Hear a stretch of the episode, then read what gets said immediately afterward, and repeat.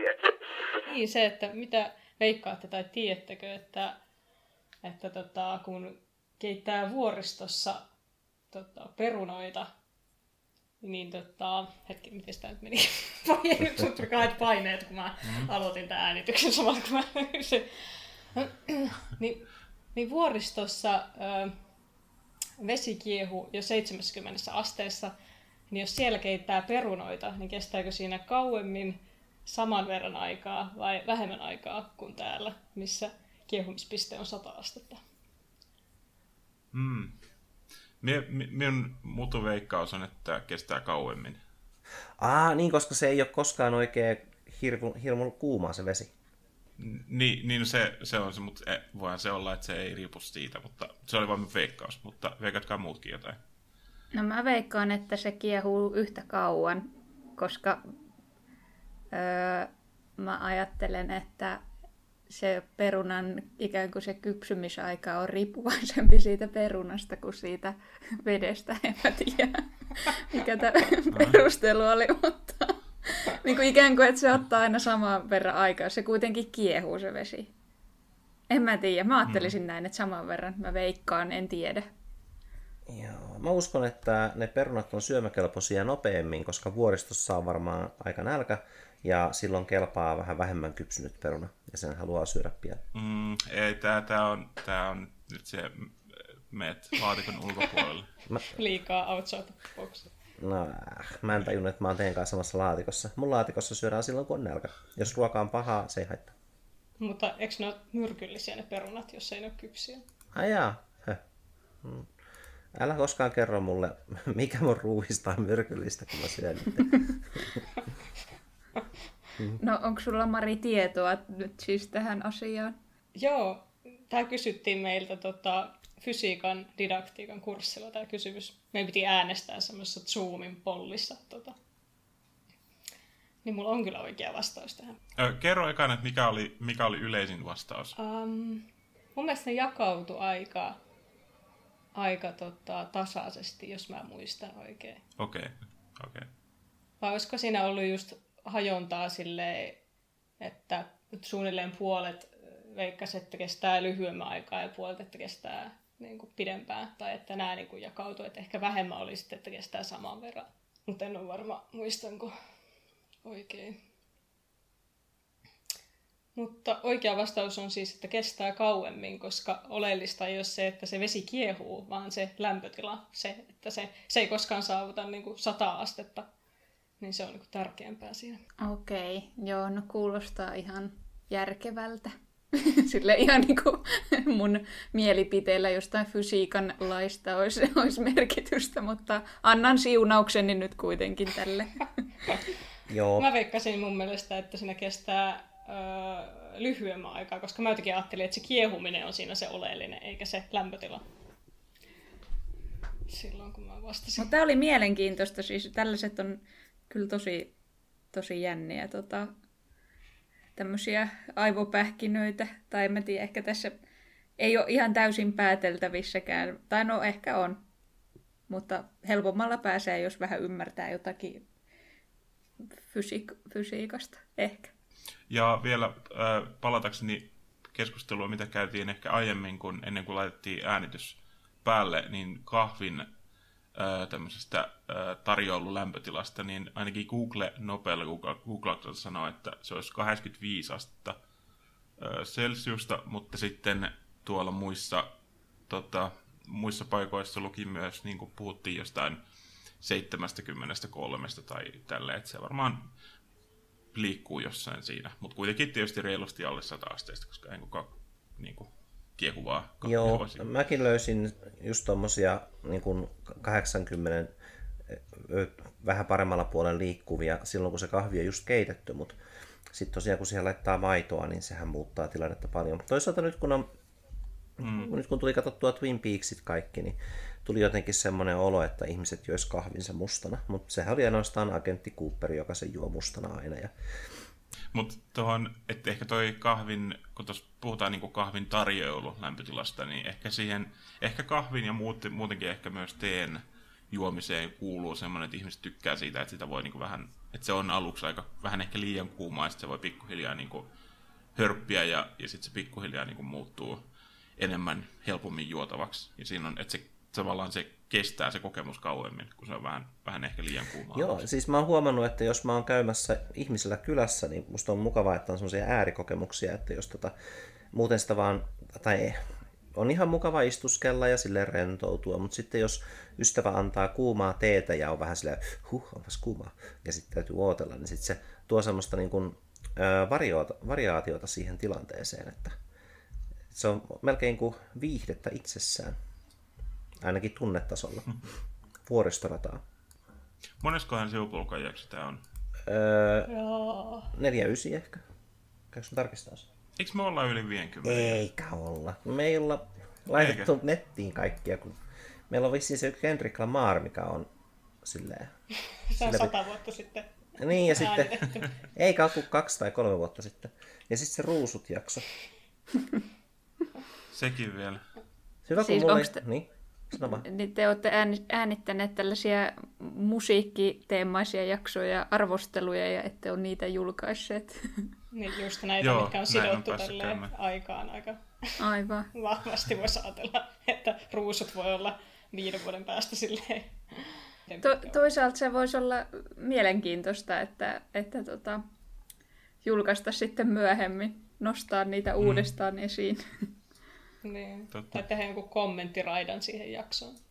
Ja Jakso jakson päälle. Kyllä. Öö, Tämä on 49 ja edellinen Niinan kanssa nauhoitettu oli 45. Siinä oli välissä muutama Woman, pari Woman Make-filmiä ja sitten oli Saara ja Paavon jakso. Me ollaan tehty aika paljon tota, nyt korona-aikana nyt jaksoja. Näitä on tullut niin kuin, paljon paremmin kuin mitä parina edeltävänä vuonna. Ja no toi dokkarisarja teki jonkin verran siihen sitä sisältöä. Mä oon muuten kuunnellut uudestaan niitä joskus, noita dokkarisarjajaksoja. Ja me puhuttiin kyllä niin paljon kaikesta muusta kuin siitä dokkarisarjasta, että siellä oli ihan hyvää sisältöä. Koska aina siitä sarjasta ei ollut mukava puhua, se oli enemmän tuskastuttavaa, mutta ei siitä nyt sen enempää. Mm, on muuten juhannus viikon päästä. Onko tämä juhannussuunnitelmia? Ää, Miulla ei, ei suuremmin. No. Mm, No, no, no, no, no. Me, mun piti tota, mennä varmaan mökille, mutta mä en tiedä, onko mä nyt jumissa Helsingissä, koska just ennen juhannusviikonloppua tänne on tulossa sokeritoukkamyrkytys koko taloon ja sitten ei pääsekään lähtemään vielä. Oi voi. Sä oot, onpas hyvin valittu ajankohta. Eikö sieltä saa sitten lähteä, lähteä sokeritoukka myrkytyksen aikana pois? No, kyllähän täältä pitää olla poissa se, mikä viisi tuntia vai mikä siinä on sitten sen myrkytyksen jälkeen, mutta sitten täällä pitäisi niinku tuulettaa. Niin sitten jos ei täällä ole kukaan tuulettamassa, niin sitten tulee semmoinen vainoharhainen olo, että se myrkky pinttyy kaikkialle. No onpa, onpas ikävästi valittu ajankohta sitten, jos näin on, että ettei sen puoleen meillä ole alkamassa meidän kämpässä putkiremontti sitten heti juhannuksen jälkeen ja meidän pitäisi täältä muuttaa tilapäismajoitukseen. Ja ajateltiin, että ei kyllä viitti siinä niin kuin juhannuksen päivinä sitä muuttoa tässä niin kuin tehdä, että täytyy ehkä pyrkiä sen verran ennakoimaan, että päästäisiin just lähtemään sitten mökille, että meillä on, olisi tarkoitus lähteä tota, mökille ja vähän sukuloimaan, kun tuota, tänä kesänä mulla ei ole kauheasti kesälomaa tiedossa, niin täytyy hyödyntää nyt tämä huikea kolmen päivän viikonloppu. Niin tota, Me ollaan menossa mökille kaksi autollista ihmisiä, mutta meillä on vain yksi auto, niin mä ajattelin, että voisin ostaa toisen auton. Mä kävin katsomassa yhtä Mazdaa, se oli vähän hämyä. Ja sitten tota, sit mä kävin, pistin, niin se oli vähän semmoinen auto, että ei sitä kyllä kannata ostaa. Sitä ei saisi myytyä eteenpäin sitten. Ja nyt sunnuntaina piti käydä katsoa yhtä 350 euron Unohio merkin. Se oli paljon luotettavamman oloinen, mutta se kuulemma menikin jo jolleen sukulaiselle, laittoi tänään viestiä. Mutta mä mietin, että se olisi vähän semmoinen peliliike ostaa toinen auto ihan siksi, että kaikki pääsee autoilemalla sinne mökille. Koska auton vuokraaminen maksaa jotain parisataa viikonlopuksi, niin saman tien sitä voi ostaa neljällä viiellä sataa toisen auton ja sitten myydä sen pois juhannuksen jälkeen. Hmm.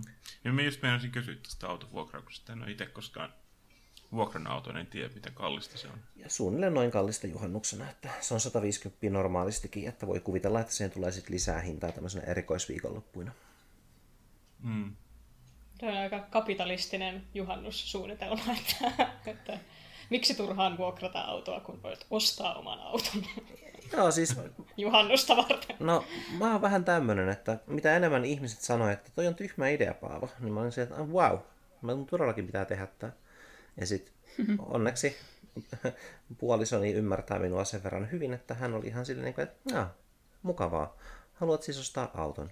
Ostapa auto ja mä tulen mukaan katselemaan. Ja sittenhän se toi se auto, mitä me käytiin katsomassa, niin mä olin siinä jo niin kuin lyömässä kauppoja lukkoja ja lähdettiin sitten siitä vähän, vähän niin kuin vielä tutkimaan asioita netissä niin kuin noiden ostosopimusten ja muiden takia. Ja sitten Marinan kanssa jutteleminen auttoi mua ymmärtämään, että tämä auto ei ollut oikea meille, niin sanotusti. Mm.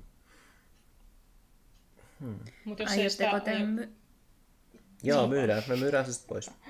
Niin, heti, heti juhannuksen jälkeen vai pidättekö te sitä kesä, kesäautona nyt sitten pidempään? No, mulla on jo yksi auto. Niin tota, e, ja Marinalla ei ole korttia. Niin en mä kyllä silleen kahta autoa tarvitse. Että no niin. Voihan se kyllä olla, että joku, joku kaveri voisi haluta ehkä niin kuin käytellä sitä sitten, jos se antaa sitten vähän rahaa ja käyttelee siihen asti, kunnes se menee uudestaan kaupaksi, niin sehän voi olla ihan mukavaa myös. Mm, oliko meillä joku aihe tälle jaksolle? No, Voisi kuvitella, koska Niina on mukana. Niina, miten menee töissä?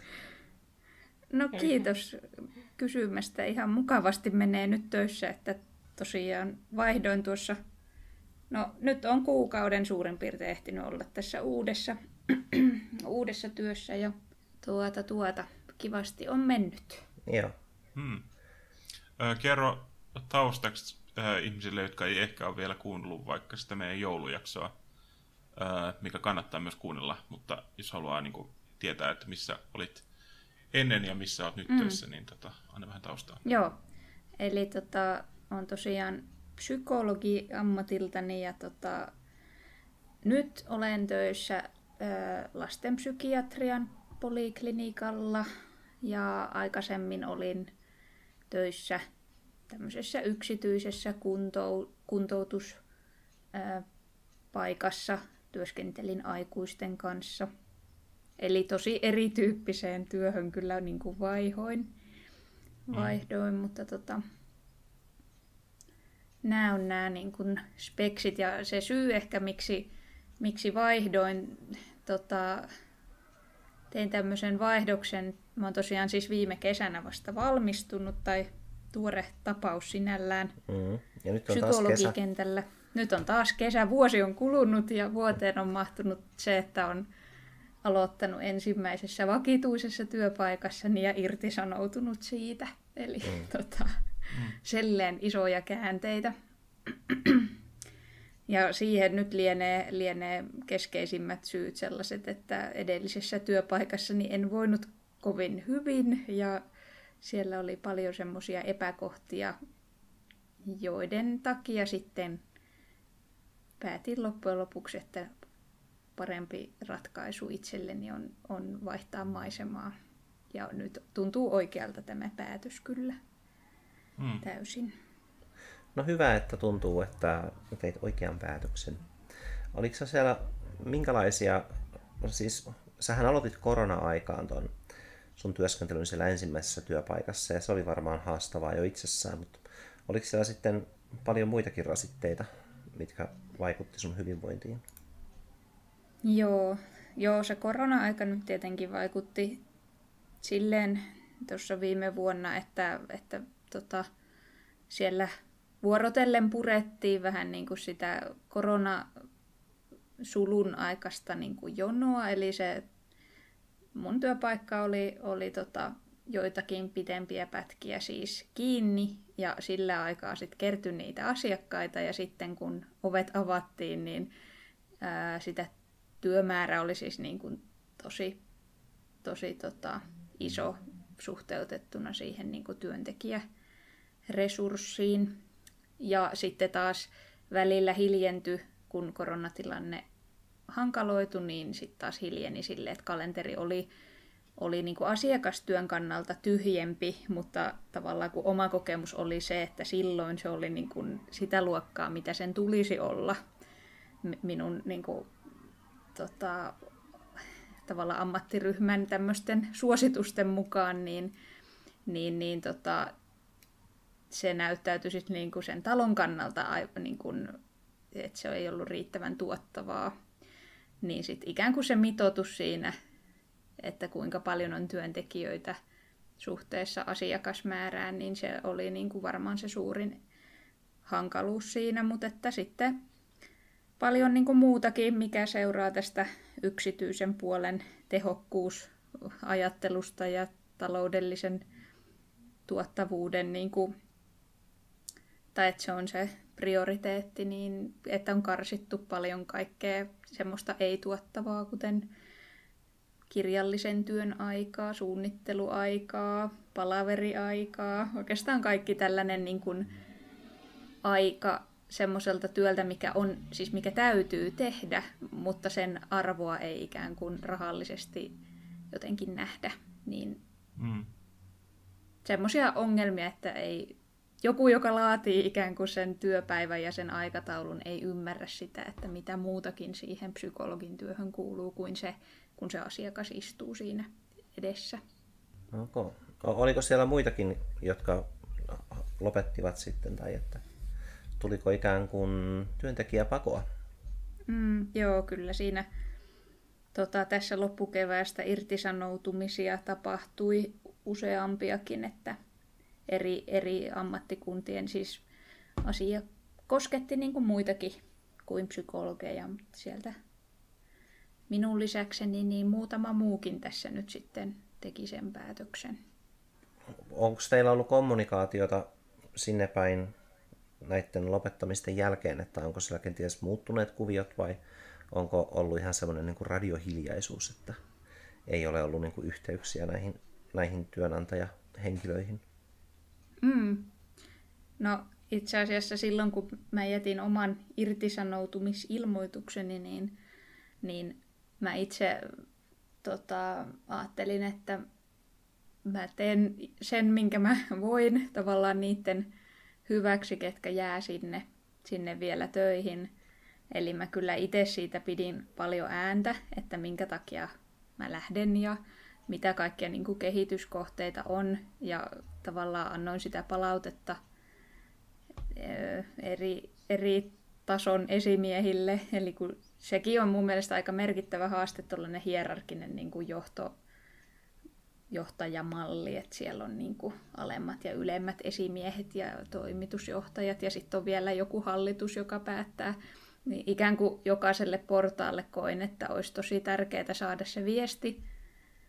Ää, kävin keskusteluja ihan kahden kesken näiden lähempien esimiesten kanssa ja sitten kirjoitin semmoisen avoimen kirjeen tota, johdolle suunnatun, jonka lähetin kuitenkin koko henkilöstölle missä otin sitten niin kuin ihan asiallisesti ja asioista ja niin kuin ystävällisesti ja kohteliasti, niin kuin mitä mä ajattelen, että ei ole mitään järkeä antaa minkään muunlaista palautetta kuin rakentavaa mm. niin kuin palautetta, niin tällaisen kirjelmän ja sehän oli vastaanotto sitten niin kuin työkavereiden osalta niin kuin todella hyvä ja kaikki oli tosi siitä kiitollisia, että tein, tein semmoisen yhteisen hyvän eteen. Sitä paljon tultiin kyllä kiittelemään ja, ja johtokin sen sitten otti vastaan ehkä vähän niukkasanaisesti ja, ja sillä tavalla niihin talouslukemiin ja tilastoihin nojaten, mikä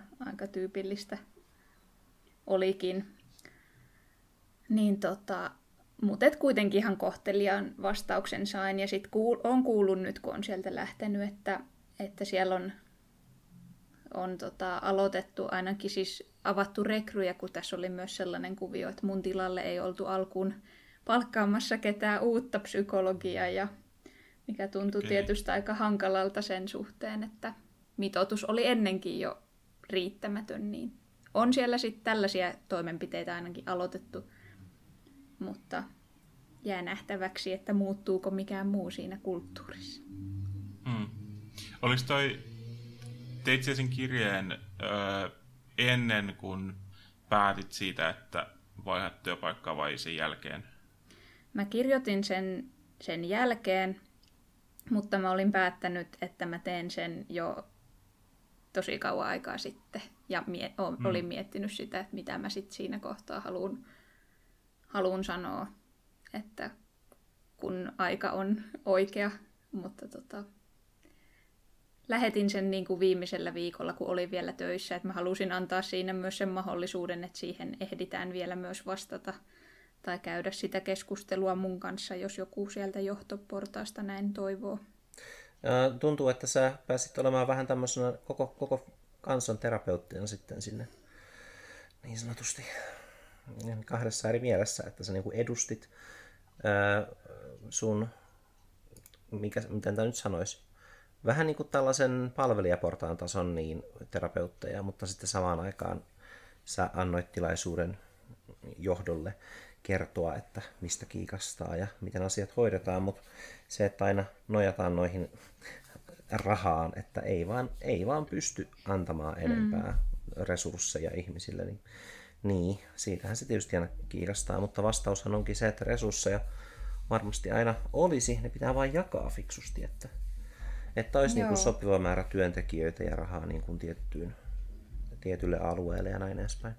Kyllä, ja mä oon niin kuin siis samaa mieltä, tai siis sillä tavalla niin kuin siinä kirjeessänikin toin sen ilmi, että, että se on ihan varmasti totta, eikä siitä niin kuin, siinä mitään, että taloudellinen tilanne on tiukka ja koronavuosi on sitä tiukentanut entisestään, mutta että jotenkin se ei mun mielestä poissulje sitä, että miten niin kuin nähdään arvoa myös tavallaan siinä henkilöstö resurssissa tai että ymmärretään se, että työntekijät on yhtä tärkeää tai, tai jopa tärkeämpää tai tärkein niin kuin resurssi, mitä niin kuin työpaikalla on, koska eihän se toiminta pyöri pelkällä rahalla, jos työntekijät esimerkiksi uupuu tai vaihtaa sen takia työpaikkaa, että voivat huonosti.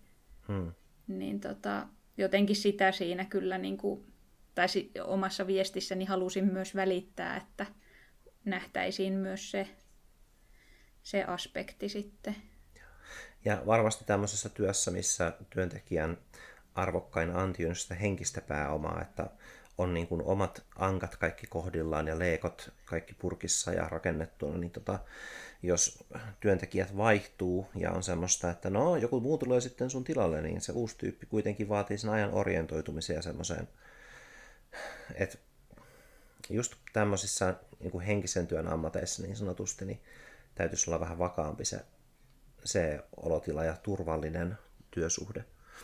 Ettei sitten tarvitse käyttää niitä omia henkisiä resursseja siihen työstä murehtimiseen. Mm, kyllä, joo, että se vielä, nyt on paljon puhuttu ja uutisoitukin just tällaisista niin kuin, tota, uupumuksesta tällaisilla aloilla, missä tavallaan ähm, tai niin kuin mielenterveystyötä tekevien ihmisten, toki siis myös ylipäänsä kaikkien hoito- ja hoiva-alalla olevien työntekijöiden, tai musta tuntuu, että nykyään ihan sama työ kuin työ ja ala kuin ala, niin ihmiset on tosi uupuneita tota, työssään, että kyse on laajemmastakin asiasta, mutta jotenkin noissa töissä, missä niin kun se työn sisältö myös vaatii tosi paljon, niin tavallaan tai se työkalu on oma, mieli ja oma empatia ja jotenkin niin kuin oma keho on läsnä siinä tilanteessa ja sä et voi niin kuin päättää, että okei, no hei, mulla on tänään vähän tiukempi työpäivä, niin jospa mä tänään suhtaudun mun asiakkaisiin vaan niin kuin 60 tai 70 prosenttisella empatialla, niin siinä ei voi niin kuin säästellä itseään ikään kuin sisällöllisessä mielessä, niin silloin täytyisi niin kuin olla olla se työn määrä sitten niin kuin kohtuullinen. Niin on siinä vähän ristiriitaa siinä, että, tai eikö tämäkin ole niin kuin yksityinen taho? Niin se on jotenkin, mm. niin se muodostaa jotenkin ihan sen ristiriidan tämä, että, niin kuin tämä, että yksityistetään vaikka terveydenhuoltoa tai, tai vaikka psykiatrisia palveluita, koska yksityisten yritysten on tarkoitus on luoda voittoa. Niin sitten, en mä tiedä, onko mä vaan niin vihervassari sydämeltäni, mutta se, se on jotenkin tuntuu niin ristiriitaiselta niin kuin ajatukselta, että okei, tää, täällä hoidetaan ihmisiä ja sitten toisaalta meidän tulee tehdä rahaa. Niin, niin nämä niin kuin, muodostaa jotenkin se arvoristiriida. Tai silleen. Kyllä, joo, mä koen ton ihan, ihan saman, että tota, en tiedä, ehkä se myös voitaisiin tehdä jotenkin niin, että se onnistuu, mutta jotenkin siinä on niin, ollaan kaltevalla pinnalla sen suhteen, että se, jos se raha määrittelee niin kuin, tai se taloudellisen voiton tavoittelu määrittelee jotenkin liikaa, tai ei pystytä niin kuin hyväksymään niitä tosiasioita, että okei, että joskus täytyy vaan niin kuin, tota, jotenkin suunnata niitä resursseja eri tavalla tai niin kuin käyttää enemmän rahaa ja niin kuin palkata enemmän työntekijöitä, niin siinä on isot riskit mun mielestä kanssa, että tehdään niin kuin rahaa ihmisten hyvinvoinnilla tai pahoinvoinnilla. niin, vielä parempi. niin.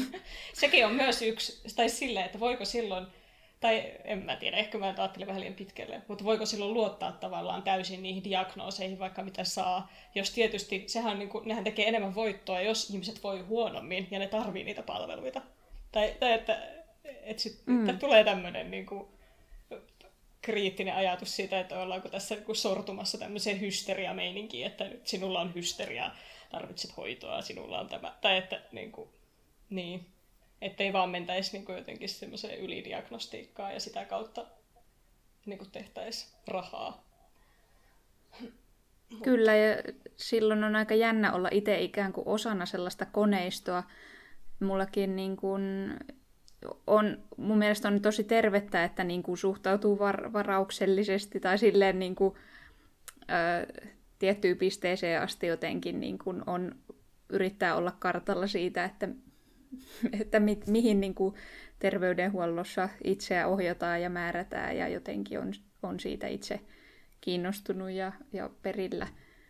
Että tavallaan että on, on kuullut sellaista, että on just mullekin mietitty, että no, kuka tästä niin kuin käärii nämä rahat. Ja se on itse asiassa aika jännä kysymys, kun itse on just siinä koneiston osasena tekemässä sitä työtä sillä tavalla, että no, totta kai mä saan mun työstä itsekin niin kuin palkkaa, mutta että tavallaan että oma arvomaailma on niin erilainen, että tuntuu jännältä, että joku yhdistää mut sellaiseen niin kuin koneistoon tai ajattelutapaan, että, että täällä niin kuin rahastetaan tällä. Kun itsellä kuitenkin vielä ainakin ja toivon, että jatkossakin en, en niin kovasti kyynisty työntekijänä, että, että menettäisin sen halun niin kuin aidosti jotenkin auttaa ihmisiä. Se olisi, se olisi aika synkkää tälleen niin kuin vuoden töitä tehneenä psykologina, niin kuin, että no, toivo on menetettyä. Olen vuoden katsonut ihmisten kohtaloita ja myös tätä, että minkälaista tämä työ on. En usko, että pystyn tekemään toista vuotta näitä töitä. Niin, kyllä. Mutta sitten kun sä sanoit, että sä siirryit tekemään töitä lasten kanssa, niin tuntuuko vähän, että se olisi vähän erilaista hinnoittelua ikään kuin, että siellä se olisi enemmänkin laitettu arvo sille potilassuhteelle kuin työajalle tai tämmöiselle niin kuin metatyölle tai semmoiselle. Mä just mietin sitä, että, että totta kai tuntipalkkahan se on se, mitä sulle maksetaan ja mitä psykologeille varmasti maksetaan. Öö, Mutta sitten jos kyseessä on vaikka lasten mielenterveys, niin onkohan siinä sitten enemmän se, että missä se, jos meillä on kaksi kuminauhaa, yksi kuminauha on sun, sun työaika, ja se kiristyy tai löysenee, ja sitten sit kun se niin kuin, kiristyy, niin sulla on niin semmoinen ää, stressaavampi työympäristö. Ja toinen kuminauha on sitten tämän, tämän potilaan tervehtyminen, joka voi myöskin niin kuin kiristyä tai löysentyä, että, että se pitäisi niin kuin saada, saada nopeammin sieltä pois, tai sit niin kuin, että se, siihen pitää käyttää enemmän aikaa.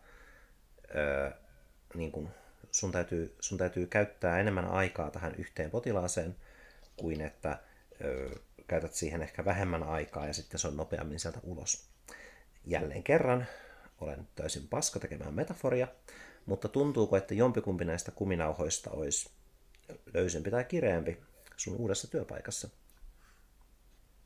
Niin mä uskon niin tosiaan, että nykyään kun olen julkisella puolella sitten, niin, niin tota, sieltä, mä en tiedä osaan suoraan sanoa tuohon kuminauhaan, mutta et onhan siinä se, se, että kun sieltä on se taloudellisen tuottamisen tavoite on ikään kuin, niin kuin pois, mutta eihän se sitä poista, etteikö julkisellakin puolella raha pelaisi merkittävää roolia. Usein se keskustelu siellä sitten taas on ehkä enemmän siihen päin, että kun sitä rahaa ei ole tai että julkinen talous on, on tiukilla, niin tota, tietenkin siis eihän siitä rahasta pääse eroon sielläkään, mutta kun ei tarvitse tehdä sit tuottoa eikä ole pelkoa siitä, että joku sairaanhoitopiiri menee, menisi niin kuin konkurssiin käsittääkseni, se on aika, aika hankala, että näin kävisi.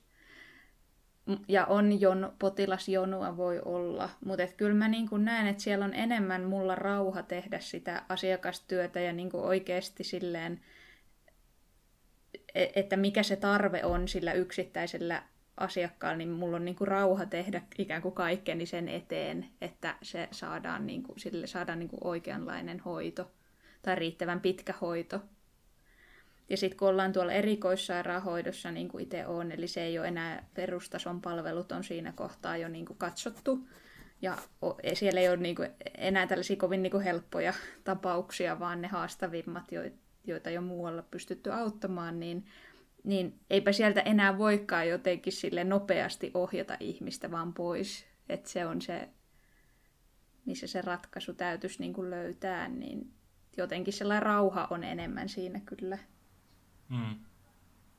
Ja jotenkin voisi kuvitella, että julkisella puolella sitten ehkä vähemmän, tai yksittäinen työntekijä ehkä kokee vähemmän semmoista painetta ö, tehdä töitä jotenkin niin kuin tehokkaasti ja silleen niin kuin tai tehokkaasti on ehkä väärä, väärä ilmaisu, mutta niin kuin, silleen kustannustehokkaasti, että miten, miten niin kuin vähemmällä, vähimmällä työmäärällä tavallaan saa eniten, eniten tota, niin kuin, jotain hyötyä, hyötyä tuotettua.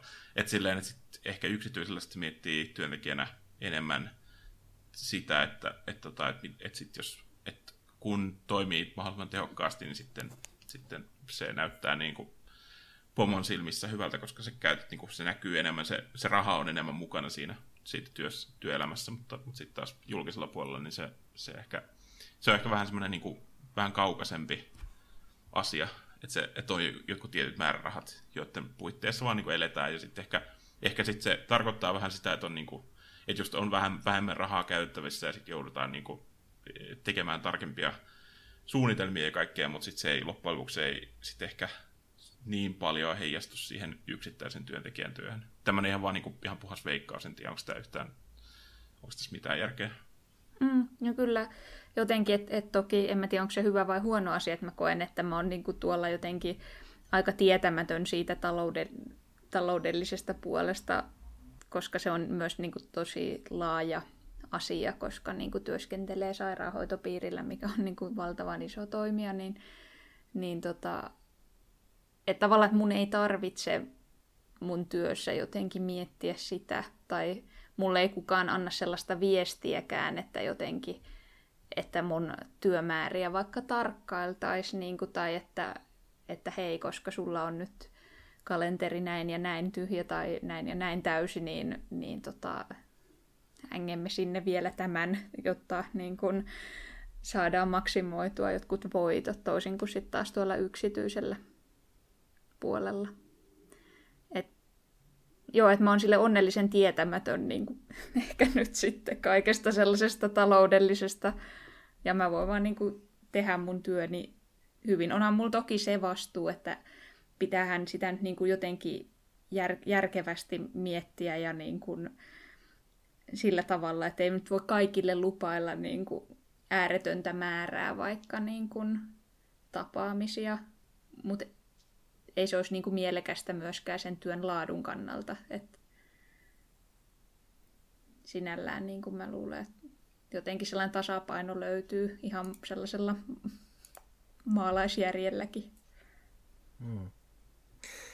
Joo, mä tota, en halua viedä tätä pois psykologian piiristä, mutta jo silloin kun sä sanoit, että yksityisillä tulee helpommin laskettua sitä, mihin raha menee, niin sen jälkeen mä aloin kuuntelemaan kaikkea tämmöisen tietynlaisen kapitalistisen, kapitalismin vastustuksen näkökulmasta, mikä itselläni on ollut aika pitkään. Ja mä oon kuullut niin kuin yksityisten ihmisten puheessa, riippuen siitä, että onko heillä rahaa vai ei, että miten, miten puhutaan rahan käyttämisestä. Että jos ihminen on aika varaton, niin sitten se käyttää ne rahat, miten se käyttää, ja sitten se, sen ainoa ongelma on se, että sillä ei ole rahaa.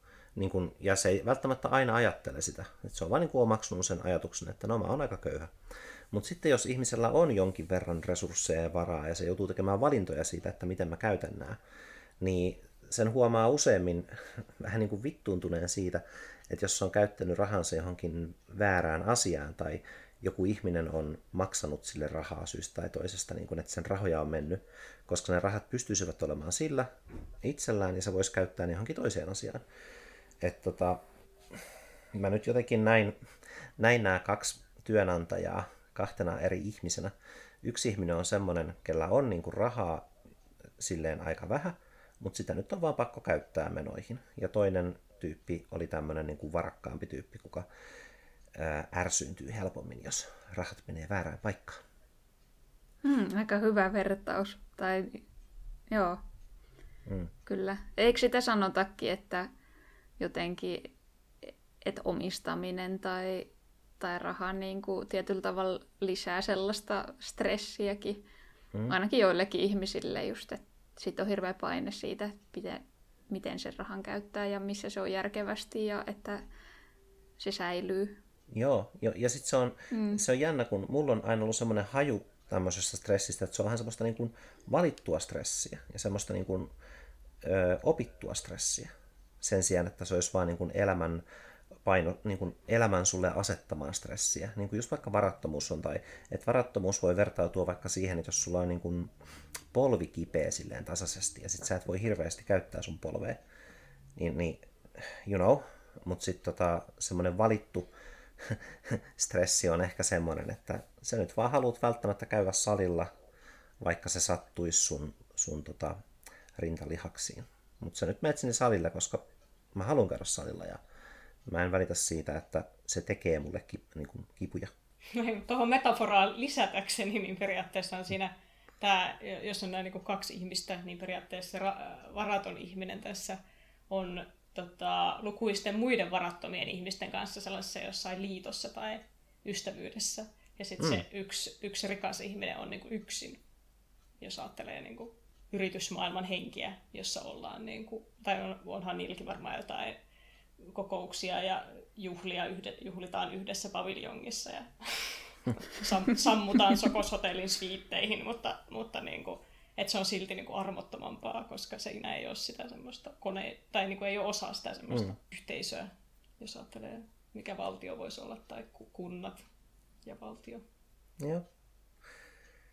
Joo, ja siis mun päällimmäisen esimerkki, siis se ihan ensimmäinen yhdistävä tekijä oli se, kun mä muistan, muistin keskusteluja siitä, että, että jos meidän, meidän tota, vähävaraisissa piireissä jeesitään toisia, niin kun käytetään aikaa tai rahaa toisen auttamiseen, niin sitten se on vaan, että se on vaan niin käytettävä, että me pärjätään ja, niin yhdessä ja ollaan toistemme tukena.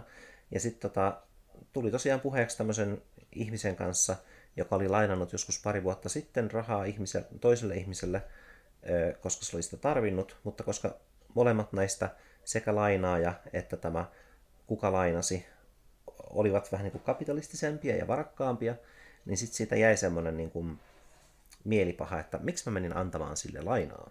Se ei ole vieläkään maksanut kaikkia takaisin.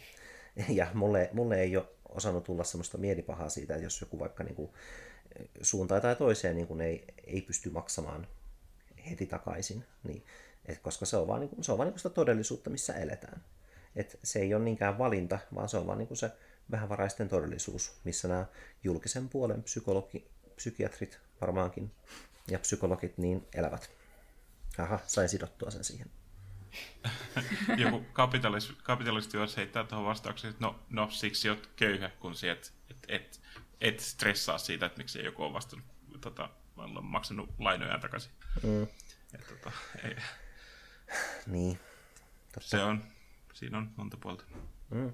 Pitää painaa nappia, että mun tietokone ei sammuta itseään. Hetki. Tai mm. siis jatketaan vaan keskustelua. Menen painamaan nappia. Perus. Tällaisessa yhteiskunnassa elämme.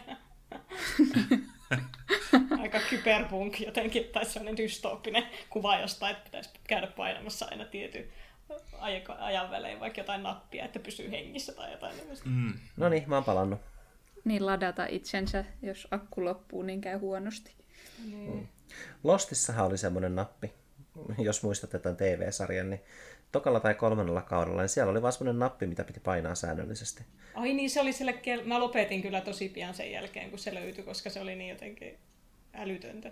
Joo. Se löytyi sieltä jostain maa-alta. Aluksi se oli tosi hyvä. Mä muistan, mä teini-ikäisenä katsottiin sitä tyyliin koko koulu katto Lostia. Sitä mm. ekaa tuota kautta. Se oli niin parasta ikinä. Vähän niin kuin Pako oli aluksi parasta ikinä. Joo, mulle jäi mieleen sekin, kun mä kuuntelin Film Chunk-podcastia silloin jo aikoinaan. Ja ö, sitten Film Chunkissa ne puhuivat tuosta Lostin Blu-ray-julkaisusta. Ja sitten joku heitti, että ensimmäinen Blu-ray-levy Lostin ekalta tuotantokaudelta on parasta televisiota, mitä on tehty. Ja tämä oli siis silloin. Ja mä olin niin kuin nyökytin vaan, niin kuin, että niin muuten on. Vaikka tämä sarja niin kuin muuttui sitten tosi huonoksi, niin se ensimmäiset kaksi jaksoa on niin kuin aika hyvä elokuva. En ole koskaan katsonut yhtään jaksoa tota, alusta loppuun, niin en osaa kommentoida. Sama. Jään aina jaksot kesken, sille ei pysty enää 20 minuuttia alla. on, minulla, minulla on jotain semmoisia muistikuvia jostain, kai se tuli joskus telkkarista, niin olen varmaan joskus nähnyt silloin jotain semmoisia pätkiä, mutta en, tota, en ole sitten katsonut. Ja sitten minulla on vaan jäänyt populaarikulttuurista semmoinen käsitys, että ää, aika moni ihminen on ollut vissiin ää, ei tyytyväinen siihen Lostin jotenkin, että miten se loppuu, niin tota, sitten on, on, ei, ei ollut sitten hirveätä houkutusta lähteä katsomaan sitä tällä jälkeenpäin. Joo.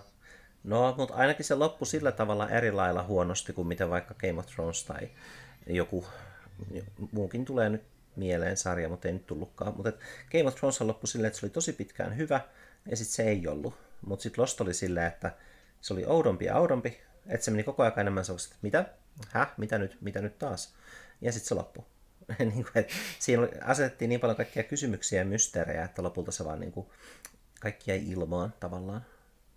Tota, tuli mieleen tämän raha, rahakeskustelun ja työelämä ja raha ja tämmöisen talousnäkökulman lisäksi se, mitä mä oon nyt tässä paljon jotenkin miettinyt kans, niin kuin tämmöinen ikänäkökulma tai ehkä niin kuin sukupolvi näkökulma, niin mä kiinnostaisi, niin kuin, että, että onko teillä jotain kokemuksia siitä, että, että jotenkin olisitte itse huomannut vaikka ajattelevanne jotenkin eri tavalla työelämästä kuin ehkä vanhempien sukupolvien edustajat, tai onko onko siitä tullut jotain, onko teihin suhtauduttu jotenkin eri tavalla, tai...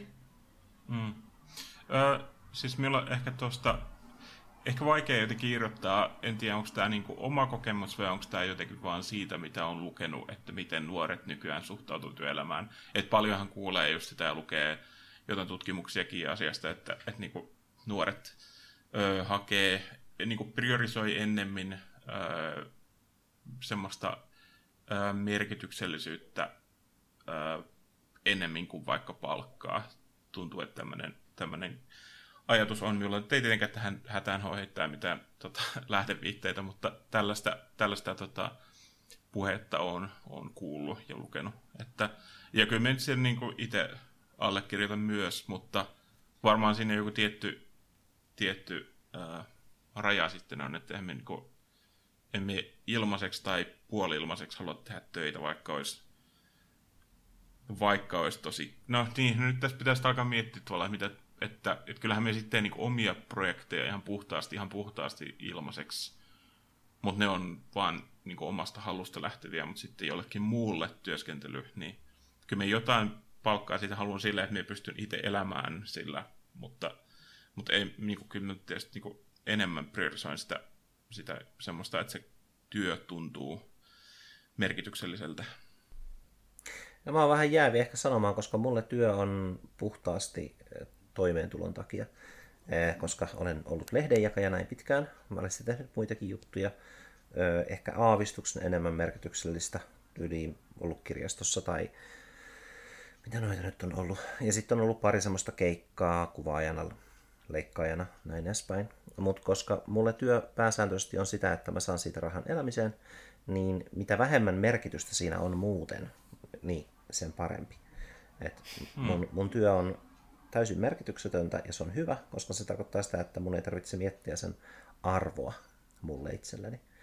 Et, Eli onkohan tässä nyt joku, niin kuin meidän välillä jopa joku Joo. sukupolviero havaittavissa, koska ollaan kuitenkin, niin kuin, onhan meillä jonkun verran ikää. on jonkin verran, mutta mä, mä kyllä uskallan väittää myöskin, että se ei välttämättä ole aina sukupolvikysymystä. Eh, Se joskus se voi niin kuin vaan tulla siitä, että mitä ihminen tekee työkseen. Että jos mä vaikka olisin niin kuin el- elokuvan tekijä, ihan palkallinen elokuvan tekijä, niin silloin mä luultavasti alkaisin arvottamaan työtäni korkeammalle sitä mukaan, että, mitä enemmän mulla on työtä, niin kuin, että mitä enemmän mulla on tehtävää, olisi tehtävää, ja mitä enemmän niin kuin, siinä on mulla vastuuta ja vaikka niin kuin luovaa osaamista, niin ää, silloin mä haluaisin enemmän palkkaa, mutta koska toi lehden jakaminen on täysin ää, niin kuin aikaisempi kokemus nolla, aikaisempi osaaminen nolla, niin sillä ei ole hirveästi merkitystä, että vaikka se palkka onkin niin kuin minimipalkka, koska niin sen tavallaan kuuluukin olla. Mutta, you know, ehkä sitä haluaisi vähän, öö, haluaisi vähän rahaa ehkä siitä, että on pysynyt samassa työpaikassa tosi pitkään, mutta että ei noita vuosilisiäkään enää oikein ole, kun posti on muuttanut niitä systeemejä, mutta kyllä mä väittäisin, että sukupolvikokemus silti näkyy myös minussa ihan siinä, että kun on laman, laman jälkeisen ajan lapsi tavallaan, että lama-aika, eikö se oli joskus 90-luvun alussa oli tämmöistä lamaa ja tämmöistä, niin 90, eikö se ollut se? Joo. 90-luvun alussa se niin oli vaikutukset suurimmat. Niin. Sitten silloin, silloin kuuli just semmoisessa herkässä seitsemän, kahdeksan vuoden iässä, että, tota, että työnteko on kamalaa ja kaikki on paskaa ja kellään ei ole rahaa varmaankin. Niin sitten se jätti semmoisen ajatuksen työelämästä, että no, öö, pitää varmaan joskus kuitenkin tehdä töitä, vaikka se onkin hirvittävää. Niin sitten on pysynyt työelämässä ihan työelämässä niin sanotusti, eli on jatkanut tuota duunia ihan vaan siksi, koska jos mä en tekisi sitä duunia, niin mulla olisi varmaan paljon kovempi kohtalo sitten, että mutta näin itse asiassa just toi, kun mä juttelin silloin joskus näiden varakkaampien ihmisten kanssa, hyvä kun mä saan sen kuulostaa siltä, että mulla on yksi kohtaamisen, kohtaaminen niin kuin viidessä vuodessa jotenkin varakkaampien ihmisten kanssa, mutta ehkä se on niin tällä niin opiskelijapiireistä pomppaavana, niin heilläkin oli sellainen ajatus, että on pidettävä kiinni duunipaikasta ihan siksi, koska työttömän elämä on niin, niin paljon niin kuin vähävaraisempaa ja tuskallisempaa niin kuin taloudellisesti, että jos on joku duunipaikka, niin parempi pitää siitä kiinni. Ja sillä ajatuksella mä olin mennyt jo aikaisemminkin, että mä oon ajatellut, että mä pidän kiinni duunipaikasta, ja sitten jonain päivänä mä saatan tehdä jotain muuta, mutta jos mä en tee jotain muuta niin kuin työkseni, ehkä niin kuin kymmeneenkään vuoteen, niin ainakin mä oon toivottavasti käyttänyt mun vapaa-ajan merkittävästi, että mulla on ollut tyydyttäviä ja turvallisia ihmissuhteita ja sitten myöskin hyviä harrastuksia ja kaikkea semmoista. Et työ, mm. Työllä ei sitten ole mun aivoissani saanut olla hirveästi merkitystä sille, että onko mun elämä hyvää. Työ on työtä. Tuolle ilmiölle, että, että halutaan pitää työpaikasta kiinni, koska työttömän elämä on niin paljon ö, tuskallisempaa ja arvaamattomampaa, niin tota, sille on ihan nimikin, puhutaan kultaisista käsiraudoista. Aa, Että tavallaan että se, ö, se että, että se tietty turva, minkä se työpaikka antaa verrattuna siihen, että sitten olisi tavallaan ö, enemmän mahdollisuuksia auki, mutta tavallaan sitten olisi myös enemmän mahdollisuuksia auki, mitkä olisi huomattavasti negatiivisia ja silleen niin kuin huonosti, huonolla tavalla elämään vaikuttavia, niin tota, se jotenkin priorisoidaan sitä, tai koetaan semmoista, että on vähän niin kuin pakko jopa pitää siitä työpaikasta kiinni, koska sitten sit se, se siitä niiden käsirauto, käsiraudoista tota, murtautuminen olisi sitten äh, huomattavasti paljon pelottavampaa kuin mitä se että sitten on vaan siinä työpaikassa ja, mm. ja tota, saa tasaista kuukausipalkkaa ja, ja pystyy tavallaan siinä mielessä suunnittelemaan elämää, elämää pidemmälle. Mm, no mun kuukausipalkka on sen verran pieni, että mä ajattelisin ehkä, että nämä käsiraudat on niin harjattua metallia, mutta niissä on ehkä pinkit pehmusteet. Oho, aika kinky. kinky meno. Well, that's me then. Joo. Oliko Marilla jotain tota, omaa kohtaista kokemusta tähän? Ää, no ei ehkä niin omakohtaista, että mä oon vältellyt työelämää niin kauan, niin kuin semmoista oikeaa työelämää, niin kuin missä just ollaan kuukausi, kuukauden perään töissä ja saadaan palkkaa ja vasta niin kuin opiskelemassa tällaista kohti, mutta ehkä mulla on vähän semmoinen verrattuna just vaikka vanhempiin tai siihen sukupolveen, että mä oon niin kuin paljon vaativampi ja idealistisempi kuin he, että niin kuin elämässä yleensä, mutta mä en tiedä, onko se joku ikäasia vai onko se sitten sukupolviasia. Että odotukset on paljon korkeammalla, että sen pitää tuntua tärkeältä ja merkitykselliseltä, sen pitää olla kivaa, sen pitää, tota, niin kuin, siitä ei saa uupua liikaa, mutta sitten sen pitää olla just semmoista tarpeeksi haastavaa, jotta se ei niin kuin, tuhoa mun aivoja. Ja, ja tota, et, et tuntuu, että sit vanhempien sukupolvi on enemmän silleen just, just semmoista, että se on työtä, se on niin kuin, sinne mennään ja sieltä tuodaan säkkirahaa kotiin ja sitten sit käydään Prismassa ja katsotaan televisiota ja mennään nukkumaan ja tämä toistuu. Et se... Joo. Joo, mä tota, siis äh, kun tässä niinku tuli puheeksi, että tavallaan just, että miten, ehkä nyt just jos tyypillisesti puhutaan tällaisesta niinku sukupolvinäkökulmasta ja siitä, että miten niinku nuoremmat sukupolvet tai vaikka milleniaalisukupolvi suhtautuu työelämään. Toisaalta halutaan, että se työ on merkityksellistä tai merkityksekästä itselle ja just sopivan haastavaa ja on mahdollisuus kehittyä ja näin. Mutta sitten samalla myös se ei niinku poissulje sitä, että niinku meidän sukupolvi pitää myös tosi tärkeänä sitä, että se työ ei ole niinku se kaikista tärkein, vaan niinku esimerkiksi vapaa-aikaan myöskin niinku, ö, halutaan tavallaan, tai sitä priorisoidaan, ja että se työ on vain yksi juttu. Että et haluaa niinku elää sen elämän sille jotenkin kaikilla osa-alueilla sillä tavalla, niinku, että se antaa itselle. Mm. Et ehkä niin kuin itse on törmännyt tässä, en, nyt kun olen elänyt tämän yhden vuoden sitten tällaisena, niin kuin, ää, kun jätin opiskelijaelämän taakseni ja siirryin tänne tota, niin kuin säännöllisiin palkkatuloihin ja tämmöiseen ää, säännölliseen työaikaan, niin, niin on just jotenkin paljon törmännyt siihen ja miettinyt sitä, että miten niin kuin, on puhuttu vaikka siitä niin kuin vakituisesta työstä ja niin kuin, että ehkä jotenkin on saanut vaikka vanhemmilta sukulaisilta semmoista viestiä, että no eikö nyt kannattaisi ottaa se vakituinen, että oikeastaan sille mikä muu ei ole, ole niin tärkeää tai että se on niin kuin se ykkösprioriteetti, että se on jotenkin se turvallinen, säännöllinen, jatkuva, olemassa oleva työ. Sitten ehkä mietitään vähän palkkaa ja sitten ehkä niin kuin sit sisältöä ja sitä jotenkin. Niin, että ehkä niin kuin minun sukupolvi tai meidän ja, ja ylipäänsä niin kuin nuoremmat ihmiset, niin ei näe samalla tavalla sillä työllä sellaista niin kuin itseisarvoa, että oli se työ niin kuin miten paskaa tahansa, niin kun, kunhan on työ, niin se on jotenkin niin kuin tärkeintä. Niin, ehkä se liittyy siihen, että että tota, kirkosta erotaan niin paljon luterilaiseen tota, työmoraaliin, niin tota, sitten samalla erka, erkaannutaan myös siitä. Joo, ja sitten sen valossa on jotenkin tosi mielenkiintoista.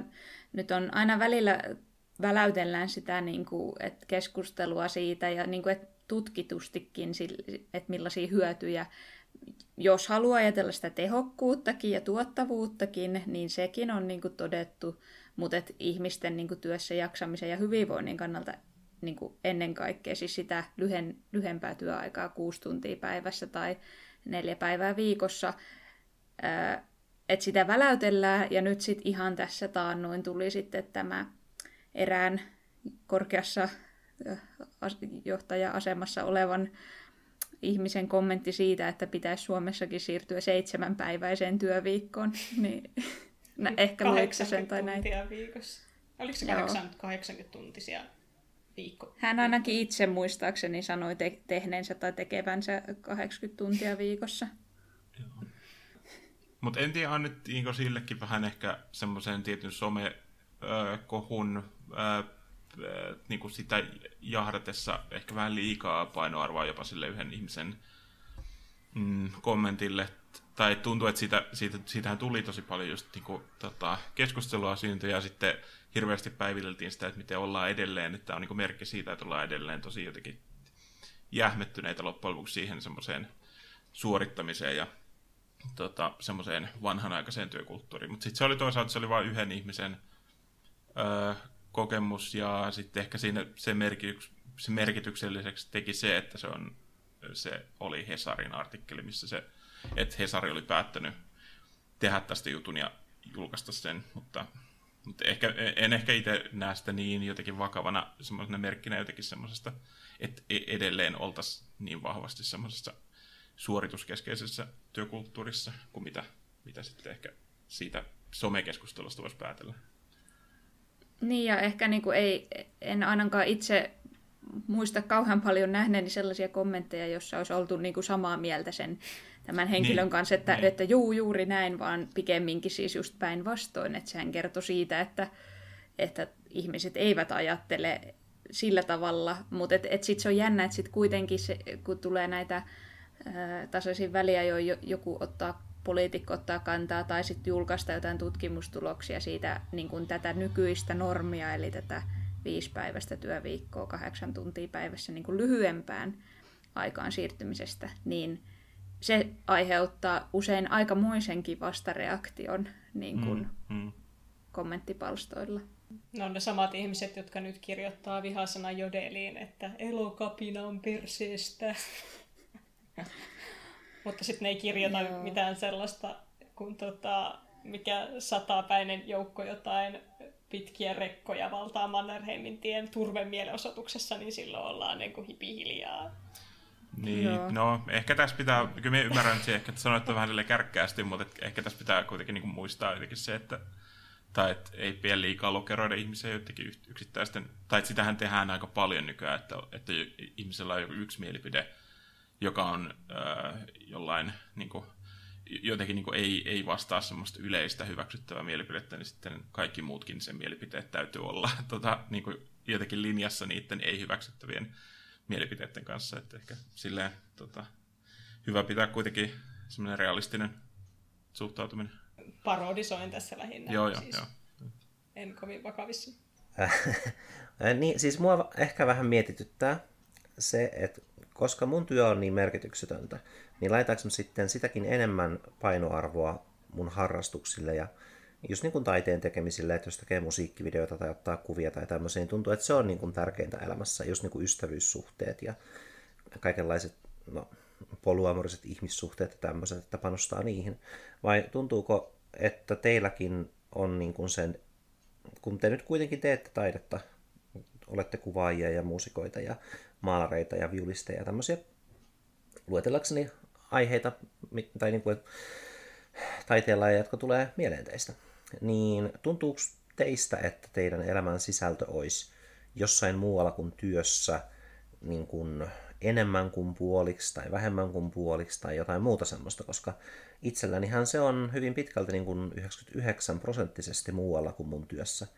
Että työ on se paikka, minne mä menen kuuntelemaan äänikirjoja ja äänittämään ääniviestejä ihmisille ja kuuntelemaan ääniviestejä. Koska siitä on tullut mulle semmoinen tosi hauska tapa just tällainen korona-aikaankin, kun mä en pystynyt näkemään ihmisiä, niin mä huomasin, että mä loin tosi syvällisiä ihmissuhteita ihan vaan niin kuin äänittämällä semmoisia puolen tunnin ääniviestejä ja saamalla sellaisia takaisin. Ö, pakko kysyä vielä ennen kuin vastaan tuohon kysymykseen, että mitä sitten, sie, et tuosta päätellen sitten miellä sinun esimerkiksi niin leffaprojektia ollenkaan työksi? En vielä.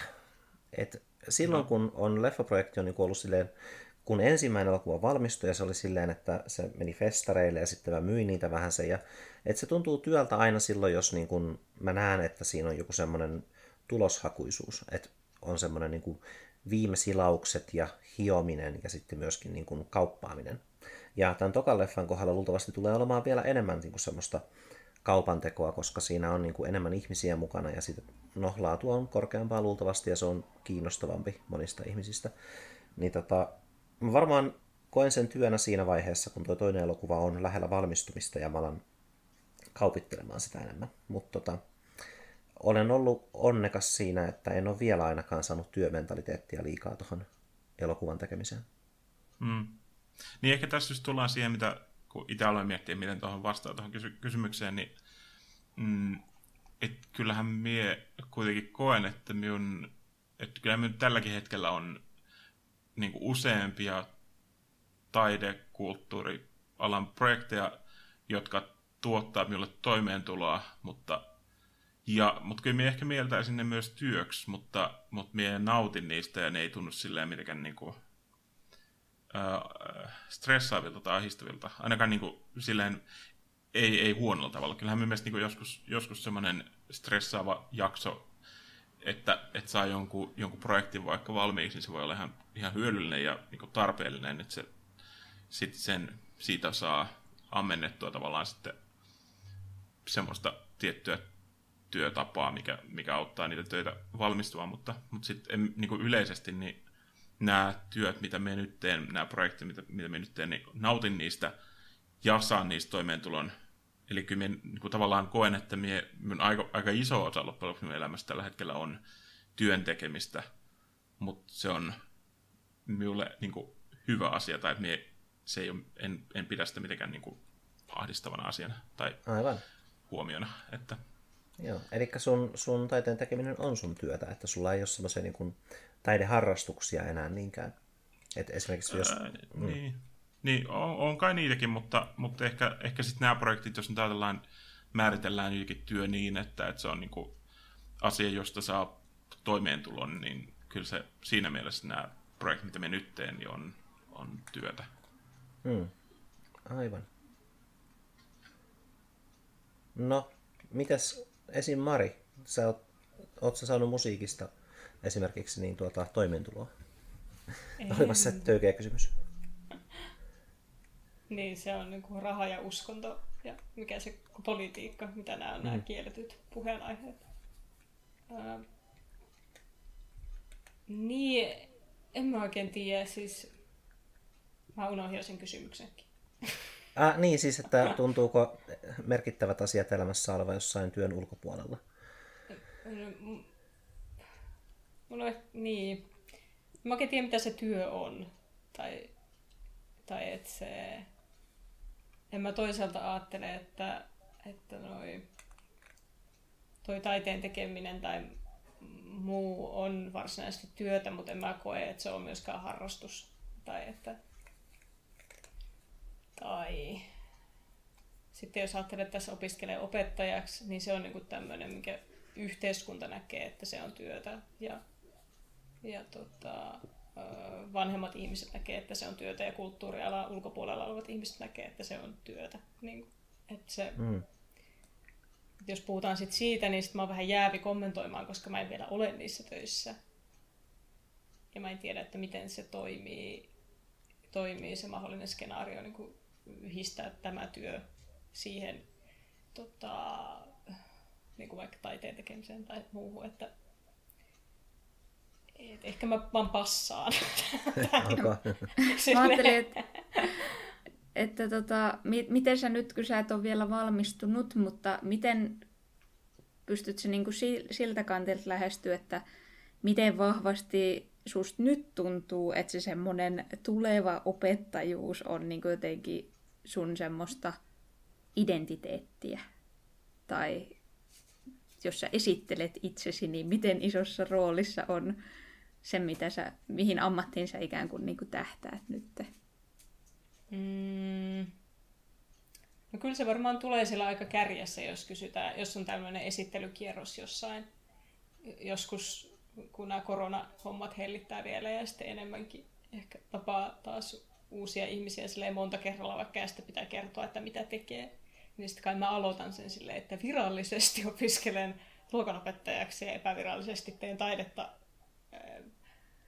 tällä hetkellä mä sanoisin ehkä, että mä oon niin 60 prosenttisesti teen taidetta ja 40 prosenttisesti on opettaja. Että sitten mahdollisesti se olisi niin 50-50. Mm. Tai sitten riippuen siitä, kun mä ajattelen, että jos elämä voisi olla sellaista, että välillä tekee vaikka kolme vuotta opettajan töitä ja sitten yhden vuoden pelkästään vaikka jotain sarjakuvaprojektia tai musiikkia tai tämmöistä. Jos vaikka saa joku apurahan, niin, niin sitten se vaihtuu niin kuin sen mukaan, että sitten siinä vaiheessa, jossain vaiheessa sitä opettajan työtä voi olla 80 prosenttisesti opettaja ja 20 prosenttisesti taiteilija tai taiteen tekijä ja sitten se taas heilahtaa niin kuin toisinpäin.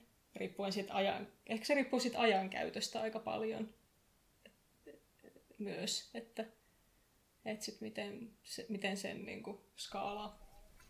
Joo, ennen kuin mennään Niinaan, niin ehkä, ehkä mä lisään tuohon mun ajankäyttö, koska sanoit, että miten käyttää aikansa, niin mähän tosiaan teen muita asioita samalla kun mä teen töitä, että mun aivot on aivot käyttää aikaa ihan omiin juttuihin, että mä teen niin kuin metatöitä, suunnittelen kohtauksien kuvaamista ja suunnittelen kässäreiden vaiheita ja kaikkea tämmöistä.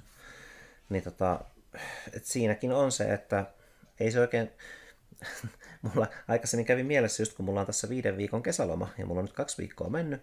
Mä oon herännyt kuudelta, mä oon joogannut, mä oon kattonut rauhassa Supernatural, Supernaturalia Marinan kanssa pari jaksoa. Mä oon käynyt brunssilla, mä oon nähnyt kaveria, mä oon tota, ja niin edespäin. Että niin että mä oon tehnyt sellaisia lomajuttuja. Ja musta tuntuu, että mun aika tulee käytetyksi huonommin lomalla. Niin kun ihminen voi syödä vaan niin monta brunssia, että se voisi ajatella, niin kun, että tämä brunssi on ajan hukkaa. Ja ihminen voi jookata vaan niin monta kertaa, että se ajattelee, niin kun, että no tämä joogaaminen nyt ei oikeastaan anna mulle mitään muuta kuin sen, että mä joogaan. Ja se on ehkä ihan terveellistä. niin tota, että just tämä niin ajankäyttö, että mä niin kun, käytän aikaa enemmän, tuntuu, että mä käytän aikaa enemmän itseeni, kun mä jaan lehtiä. Ja vähemmän itseeni, kun mä saan käyttää sen ajan ihan mitä mä haluan kotona. Koska kotona mulla ei ole hirveästi aikaa ajatella. Ja se metatyö on tosi tärkeää. No niin. Jotenkin tosi tai on niin kuin ihana humble brag. Tota, minun elämässäni on liikaa brunsseja. Tai jotenkin no, Tosi tämmöinen high class. voi voi, niin kurjaa on, että joudun brunsseen. No, se, se, nyt va, se on mitä se on. Kun on saa tullut kahdella brunssilla, niin sun ei välttämättä tarvitse syödä kolmatta.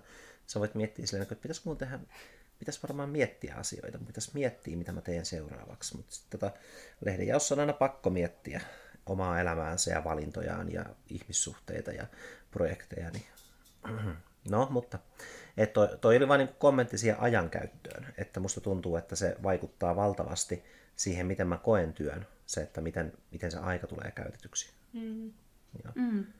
Joo, tosi mielenkiintoista kyllä tota, kuulla sun pohdintaa ja, ja, ja tota, jotenkin siitä, kun esimerkiksi jos mä vertaan Paavo sinua ja minua, meillä on niin kuin tosi erilaiset tilanteet, tai kun se meidän, meidän työt on niin erilaisia, että mä en mm. niin kuin mun töissä pysty tavallaan keskittymään itseeni mm. ollenkaan, juurikaan, mutta tota, niin kuin, ja mu- muutenkin tämäkin on sellainen kysymys, mitä mä oon ehkä tässä jonkun verran niin kuin miettinyt, että, että, että toki nyt kun on tosiaan niin kuin, tällaisessa säännöllisessä ää, työssä li, niin kuin leimaat sen kellokortin kahdeksalta sisään ja neljältä ulos ja on säännöllinen tulo siitä työstä ja muuta, niin, niin siis sehän vie mun niin kuin arjesta tosi paljon aikaa. Ja sitten tavallaan, just jos ajankäytöllisesti miettii, niin en mä niin kuin työpäivien jälkeen jotenkin jaksa – mm. äh, ihan hirveästi mitään. Että kyllähän se niin ihan tosiasia on, että se niin kuin vähentää niitä mahdollisuuksia, mitä mulla on laittaa just johonkin tämmöiseen vapaa-ajan tekemiseen. Äh, et, että tota, mutta jotenkin niin siitä huolimatta, vaikka välillä niin ehkä jotenkin tuntee sellaista tai jos sitten rupeaa miettimään, niin tulee vähän sellainen olo, että, että onko tämä nyt niin kuin kiva, että tämä menee näin, mutta silti mä niin kuin siis pidän tosi paljon mun työstä, mm. ja mä, mulla on ollut niin kuin, kuitenkin, kun pitkään on opiskellut tähän ammattiin, niin koko ajan ollut jotenkin se semmoinen ää, fiilis, että, että on niin kiinnostavaa ja jotenkin, että, että mä haluan niin kuin tehdä tämän tyyppistä työtä, niin mä en koe sitä silleen huonoksi asiaksi. Että se antaa mulle tosi paljon se työ, ja se on myös just kun kysyin sulta Mari tota, vähän tota identiteettiasiaa, niin kyllä mä niin kuin sanoisin, että se psykologius on tällä hetkellä niin kuin tosi merkittävä osa niin kuin silleen sitä, että jos mä ajattelen vaikka, että miten mä esittelisin itseni jollekin, niin kyllä se olisi varmaan se, mikä siinä tulisi niin kuin aika vahvasti tai en, ensimmäisenä niin kuin sanottua. Mutta mä koen myös, että mä oon niin tyytyväinen mun elämän muihin osa-alueisiin, ainakin tosi pitkälti, että tota, just jos miettii, että ihmissuhteisiin, mitä mä myös niin kuin siis tosi paljon pidän tosi korkealla, tai mä en haluaisi niin asetella jotenkin, että mikä on tärkeintä, ja niin kuin se tuntuu mun mielestä vähän silleen ehkä teennäiseltäkin, että pitäisi joku järjestys. Tarvehierarkia. Niin, sellainen, että työ ja ihmissuhteet ja harrastukset ja uni ja kaikki. Niin kuin, et, mutta et, silleen, se on niin kuin fakta, että viime, jo vuo, viime vuosien aikana, jo opiskeluvuosienkin aikana, niin mulla ei ole ollut niin paljon jotenkin intoa tehdä semmoisia luovia harrastusjuttuja, että niiden määrä on kyllä vähentynyt tosi paljon, ja siitä mä koen välillä vähän sellaista omatunnon tuskaa, ja sitten mä mietin, että koenko mä tätä nyt niinku oikeasti siksi, että mä haluaisin tehdä niitä, vai siksi, että musta tuntuu, että mun pitäisi tehdä niitä. Mm, mm. Että se on tavallaan jonkunlainen, äh, että se on, se on niinku pala sun aiempaa identiteettiä, joka ei ehkä nyt Joo. ole enää samalla tavalla esillä. Just näin, että et se on ollut niinku tosi iso osa mua ja nuorempana jotenkin se ykkösasia, että mä oon vähän niin kuin tällainen taiteilijasielu. Ja kyllä mä niin kuin ta- koen sinällä, että se on osa mua vieläkin, mutta se ei ole vaan nyt tällä hetkellä ehkä sitten niin siinä pinnalla mun elämässä. Mm. Niin siitä tulee jopa tällä vähän niin kuin semmoinen paine tai semmoinen, että kadotanko mä sen nyt, vaikka niin en mä haluaisi, mutta nyt tuntuu silti ihan hyvältä tämän hetkinen. Mutta musta tuntuu, että me ollaan, me ollaan täysin kontrastisia versioita toisistamme. Niin kuin sä vähän sanoit, että me ollaan niin kuin eri, eri paikoissa tuossa työasiassa, mutta samalla viisi niin mulla, niin silloin kun mä aloitin opiskelut aikoinaan, niin tota, mä aloitin opiskelut ajatellen, että no tästä sitten joskus mennään töihin, mutta sitten tosi nopeasti se muuttui semmoiseksi, että, niin kuin, että mä opiskelen siksi, koska se on kiinnostavaa ja se vie johonkin mikä ei ole palkkaa. Ja sitten mä vaan niin kuin aloin tekemään töitä siinä samalla, kun mä opiskelen. Ja mä itse asiassa niin en nostanut aika montaa, ku... tai mä taisin maksaa jotain kuusi tonnia takaisin opintotukia ihan siksi, koska mä sain liikaa palkkaa. Niin kuin, en nyt hirveän paljon liikaa palkkaa, mutta siis kuitenkin, että mä, mä jouduin palauttamaan ne. Niin tota, sit sekin niin kuin tehosti sitä, että koska mä en siitä opiskelusta silleen saanut niin paljon rahaa, mä en tiedä mitä kuusi tonnia on, niin onko se 20 kuukautta opintotuki ehkä, niin tota, ää, et koska sitä opiskelusta ei silleen maksettu, niin sitten sekin tuntuu enemmän harrastukselta, kun taas Mari just sanoi, että se niin kuin on se, että se vie kohti sitä työtä ja se on niin kuin työtä. Ja se, mitä mulle jäi käteen mun taideopinnoista, oli kaikki nämä ihmissuhteet, niin kuin nämä, mikä se nyt olikaan, kontaktit. Ja mm. sitten myöskin semmoinen perustietämys just, että kiinnostaa kirjoittaa ja kiinnostaa niin kuin miettiä tarinoita, koska on kirjallisuuden maisteri. Niin tota, ää, niin sitten mulle vähän niin kuin tuli se taiteilijapersona ajan myötä. että kun sä sanot Niina, että sä olit taiteilija siellä nuorempana ja tuntuu, että se on vähän jäämässä pois, niin sitten mä en taas ollut yhtään taiteilijasielu, vaikka mä olin kyllä jo kirjoittanut ja muuta, mutta mä en ajatellut, että niillä oli hirveästi niin kuin merkitystä mulle, että ne oli vain juttuja, mitä mä tein. Ja nyt koko aika niin mä oon vahvemmin niin kuin kiinni niissä. Et musta tuntuu, että mä odotan, odotan jotain semmoista kynnyshetkeä, että yhtä äkkiä nämä asiat, mihin mä oon panostanut hirveästi, niin alkaa tuottaa rahaa, ja sitten se onkin yllättäen myös mun ammattiidentiteetti. Mutta sitten, jos semmoista hetkeä ei tule, niin eipä se kyllä haittaakaan. Niin kyllähän aika monestikin sanotaan just, että sit jos, työstä, jos tämmöistä niin harrastuksestaan tekee työn, niin se, sit työ, se alkaa nopeasti niin kuin, maistumaan puulta, tai että se, se, siihen sitten tulee kun siihen tulee se raha-aspekti mukaan, niin se, Mm. se silleen vähän jotenkin niin kuin, Mutta ei siinä välttämättä tuu. Tai mä jotenkin näen sen vähän vääristyneenä, että, että, tota, että se men, menee just niin, että työ on se, mistä saa rahaa, koska onhan paljon taiteilijoita, niin kuin Vincent van Gogh, joka, minkä se myi kaksi taulua, vai eikö se myynyt yhtään taulua? Mm. Ja ei kukaan niin kuin, voisi väittää, etteikö se ollut niin kuin, taidemaalari ikään kuin tavallaan ammatiltaan. Mutta eihän se koskaan tehnyt sillä rahaa, sehän vaan eli niin kuin, sukulaisten lahjoituksilla. Hauska. Ei, ei niin kuin kaikki melkein merkki, merkkihenkilöt, tota, niin kuin fil, monet filosofit ja no justiinsa, no kaikilla tämmöisillä aloilla, missä, missä tota, raha liikkuu jotenkin tosi hämärällä tavalla, niin nehän on niin kuin justiinsa syntynyt rikkaisiin perheisiin. No kun Spinoza taisi olla, se teki silmälaseja tai jotain, lasi, lasia niin kuin hio, ja sitten se siinä samalla kirjoitti niitä filosofisia teoksia, mutta, mutta se tota, Mm. niin. Että en, mun mielestä se on niinku... Tai mä oon välillä miettinyt sitä, että harrastussanasta voisi oikeastaan luopua, koska, koska mulle se on kauhean loukkaus, jos, jos joku väittää, tota, tai ihmiset helposti niin sa, saattaa sanoa, että niin, että sulla on näitä harrastuksia tosi paljon, ja sitten mä sanon, mm. ei ne ole mitään harrastuksia, koska, koska niihin suhtautuu paljon kunnianhimoisen, niin kuin, kun, tota, kun harrastuksiin ajattelee, tai mitä, siihen, niin kuin, mitä konnotaatioita liittää harrastussanaan. Niin, kun siis harrastus on, mä joskus kauan sitten ajattelin tälleen, että harrastus on vähän semmoista kuin kävisi lämpimässä kylvyssä.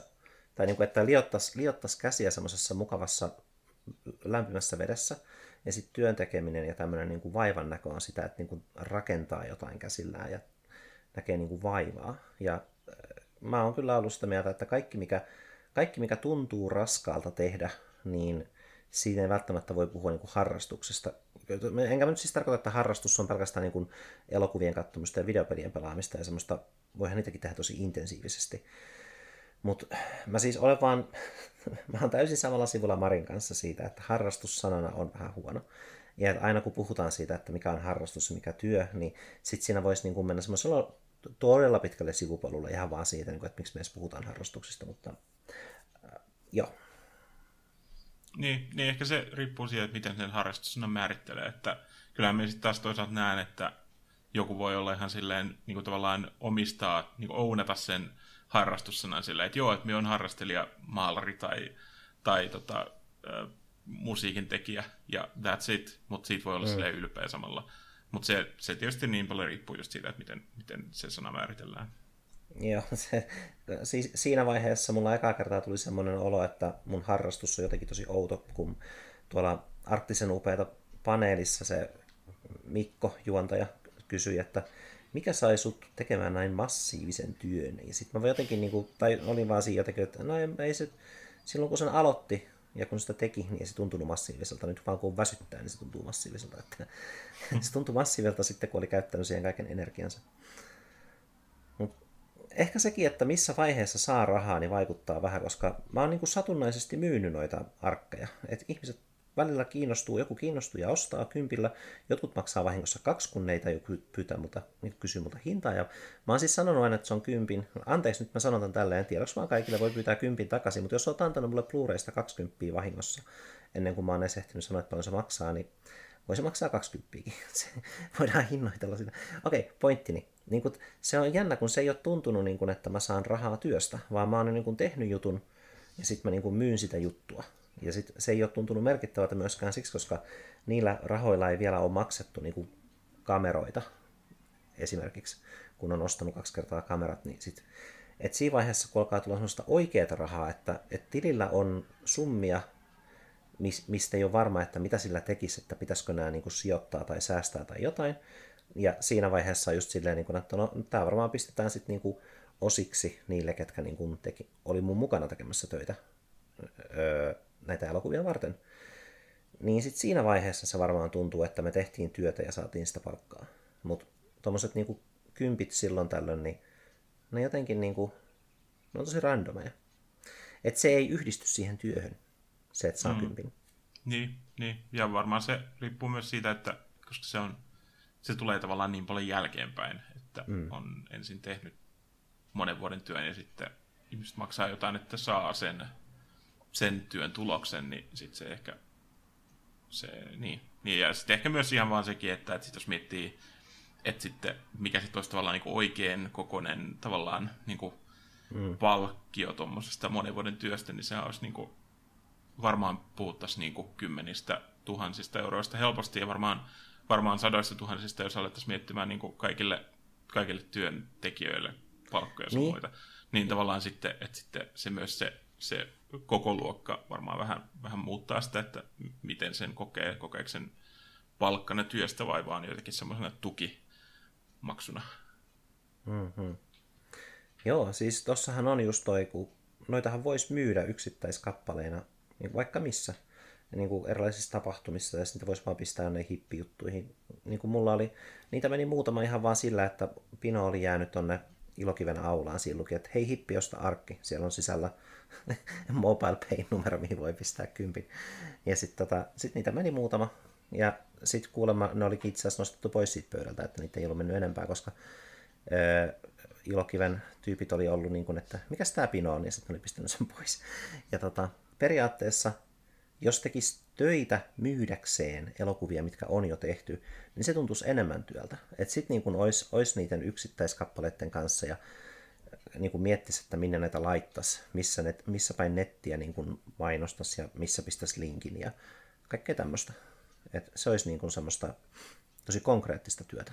Mutta se olisikin just, että siitä ei saa semmoista niin kuin taiteellista nautintoa tai iloa, että se yksittäiskappaleiden myyminen ei, ei tuota iloa, ja sen takia se olisi just se työ, mitä niin kuin periaatteessa pitäisi tehdä. Et se, olisi, se on hyvin tärkeä osa tätä projektia, mitä ei ole tehnyt siksi, koska se on niin kuin semmoista työtyötä. Mutta toisaalta ei mulla No, ehkä mun, pitäisi, mun pitää etsiä siihen aikaa. Mä oon pahoilla, niin mä etsin siihen aikaa ja koitan nyt panostaa siihenkin sitten. No niin. Mulle tuli mieleen tuosta, kun mä olin kerran jo tota, fuksivuonna, me mentiin jatkoille jostain Timeestä sen parin jätkän luokse ja sitten toinen niistä kysyi multa, että mitä mä opiskelen ja silloin mä opiskelin ekana vuonna pääaineena taidehistoriaa. Ja sitten mä sanoin, että mä opiskelen taidehistoriaa ja sitten se piti sitä niin kuin, niin kuin jotenkin tylsimpänä mahdollisena. se, se vielä sanoi mulle päin naamaa. Se oli kyllä tyhmä kuin saapas, mutta, mutta se sanoi mulle päin naamaa, että, että to, onpa kyllä tylsin ala, mitä voi, mitä voi olla. Ja sitten sit se itse opiskeli siis logistiikkaa. Siis sitä, että liikutetaan kontteja paikasta toiseen. Ja sitten mä vaan ajattelin silleen mielessäni, että no voiko tylsempää olla? Mä en muista sanoinko mä sen niin takaspäin. Voi olla, että mä muuten... Joo, mä taisin sanoa myös sille, että no se kuulostaa musta niin kuin tosi tylsältä. Ja sitten se heitti niin semmoisen... Tai että se niin kuin sanoi, että no mutta se on tosi tarpeellista, että ei maailma pyörisi ilman, ilman tuota logistiikkaa. Ja se mm. niin vetosi tähän, että tämä oli niin kuin sillä se että se tylsyys tuntuu, että se ei liittynytkään sillä välttämättä siihen, voi olla, että se liittyy siihen, että onko se kiinnostavaa sen mielestä. Mutta se niinku liitti sen tota, jotenkin tämmöiseen niinku suoraan tarpeellisuuteen y- mm. yhteiskunnalle. Ja se niinku lähti puolustaa tätä omaa logistiikka-alansa. Tota, tälleen. Meillä ei synkannut kovin hyvin. Joo, hän, hän ei ole nykyinen puolisosi selvästi. ei, ei ole. Terkkuja vaan.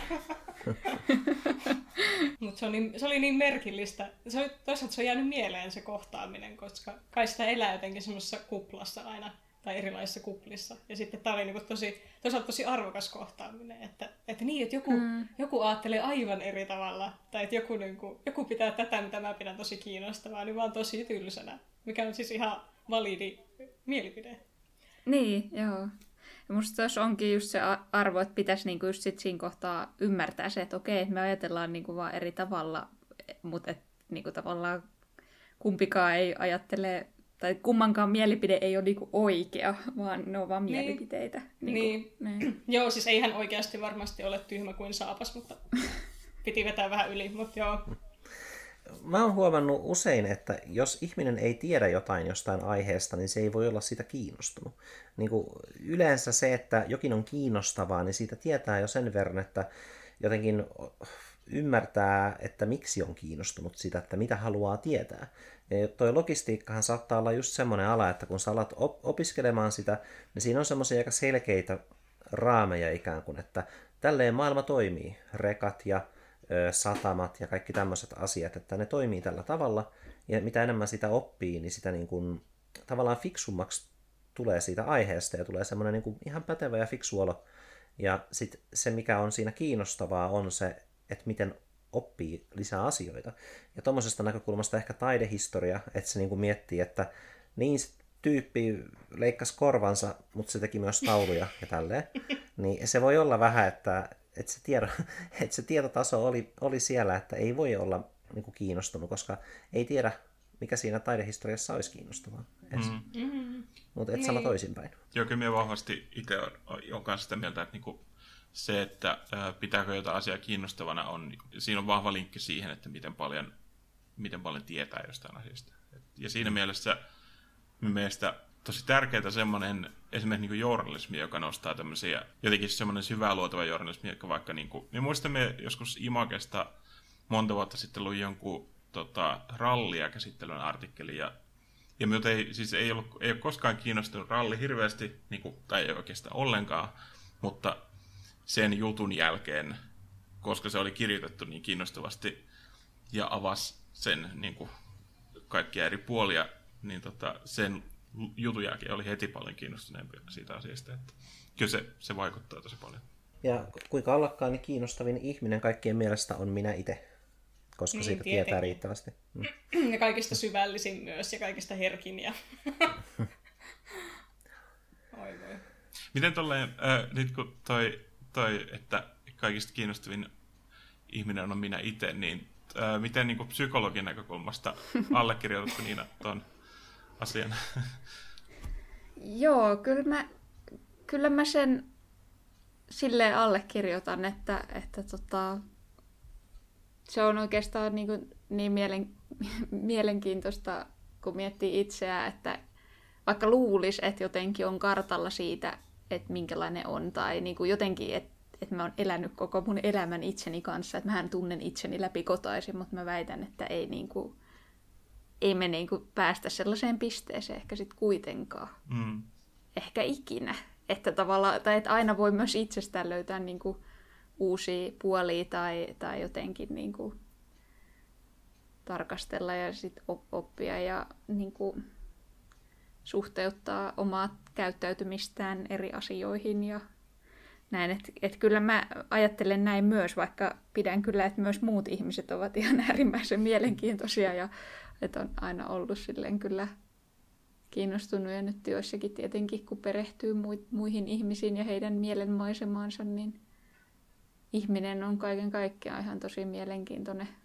Mä jopa niin kuin mietin sitä joskus, että yllättävän vähänkin, tai, tai niin kuin, et, et onko se niin, että aika isoa osaa ei jotenkin niin kuin kiinnosta ihmismieli tai, tai oma itse tai ylipäänsä niin kuin ihmismieli. Kun miettii jotain psykologiankin opiskelua, että se alkaa meillä lukiossa siis. Jo, on on tota, ihmisiä, joilla ei ole koulussakaan niin kuin ikinä ollut vaikka psykologiasta mitä, mitään niin kuin, tai ei ole opiskellut psykologiaa, jos ei ole mennyt lukioon. Ja mä en myöskään tarkoita, että psykologia olisi jotenkin tieteenä semmoinen ainut, mikä selittää tai niin kuin lähestyy ihmismieltä jotenkin sillä tavalla.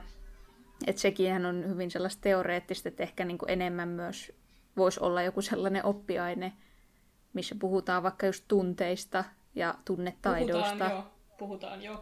Niin, jo, ja itse asiassa niin, että nykyisin on niin kuin tullutkin sellainen, tai sitä varmaan kehitetään, tai kerro Mari, tiedät paremmin, että missä en, mennään. Siis ei, ei ole tullut, siis siitä on kyllä kansalaisaloite, joo. Tosi mä suhtaudun siihen kriittisesti, siihen kansalaisaloitteeseen, että joku on siis aloittanut tämmöisen, tai, että, tai joku, jotkut henkilöt varmaan monikossa, että pitäisi tulla tunne- ja vuorovaikutus kasvatukseen liittyvä oppiaine, tai että sitä pitäisi niin kuin, siitä pitäisi tehdä tämmöinen erillinen oppiaine, ja mä oon vähän silleen, tai mä mieluummin olisin ottanut sen dra- draama-oppiaineen, mikä oli joskus, joskus esillä, mutta, mutta tota, tunne- ja vuorovaikutustaitoja käsitellään kyllä niin kuin nykyisin jo alakoulussa niin kuin siinä ympäristöopin alla, tai kun ympäristöoppi on ympätty, hoho, niin tota, terveystiedon sisällöt, niin se on niin kuin tavallaan siellä terveystiedon sisältöjen Aha. osa-alue. Okay. Joo. Joo, mä oon, se- mä oon kuullut... Niin, ei kun sano, jatka vaan. Niin, ja myös niin kuin vaikka seksuaalikasvatus, niin, mm, niin tota, terveystiedon didaktiikan kurssilla oli, oli tosi hyvä luento, tota, tämmöinen Tasaseks-niminen taho. Ne kyllä tarjoaa tosi maksullisia tällaisia jotain paketteja opettajille ja muuta. Mutta se, joka ilmeisesti oli tämän perustanut, tämän, onko se nyt sitten yhdistys vai yritys, ehkä yritys, mutta tämän tasaiseksi yrityksen, niin, niin se piti luennon siitä, että kuinka, kuinka nykyisin niin kuin on, tai yleisesti ajatellaan ainakin tässä kulttuurissa, että seksuaalikasvatus pitäisi aloittaa jo itse asiassa päiväkodissa. Tai sehän on, niin kuin, että seksuaalikasvatus on läsnä niin kuin, tavallaan koko alakoulun ajan. Ja sitten voi, siihen voi liittää myös kans just tätä tunnepuolta tai tunnetaitojuttuja ja muuta. Että tämä on muuttunut, muuttunut tosi paljon siitä, kun itse, itse on ollut, Joo. Ollut koulussa. Ja, ja sitten se ainoa, mikä just vaikka liittyy seksuaalikasvatus, kasvatukseen alakoulussa, niin oli se, että jossain vaiheessa tytöille oltiin silleen, että menkääs tuonne viereiseen luokkaan, ja sitten siellä selitettiin tytöille, tota, että on tämmöset, olemassa tämmöiset kuukautiset, ja tästä saatte tällaisia materiaaleja kotiin, ja, ja heippa, ja sitten ei tiennyt yhtään, että miten niille pojille puhuttiin. Joo, mulla on ihan samanlainen kokemus. Joo. Joo, mutta et, et, jo, jo, mä, mä kans niinku uskon, musta olisi niinku tietenkin hienoa, että tällainen niinku tunnekasvatus ja, ja seksuaalikasvatus ja ylipäänsä ehkä joku tällainen ihmi, ihmisyyskasvatus, en mä tiedä millä nimikkeellä sitä pitäisi kutsua, mutta että se läpäisisi niinku just oikeastaan kaiken. Siis sieltä päiväkodista ja niinku ihan elämän niinku alusta lähtien ja sitten just koulumaailman läpi, että et en tiedä, että onko siinä sitten just se paras, että onko se nyt ter- terveystiedon nimikkeen alla vai onko se oma oppiaineensa vai mikä, mutta mä toivoisin, että sille, sille olisi niin kuin silleen tilaa siellä.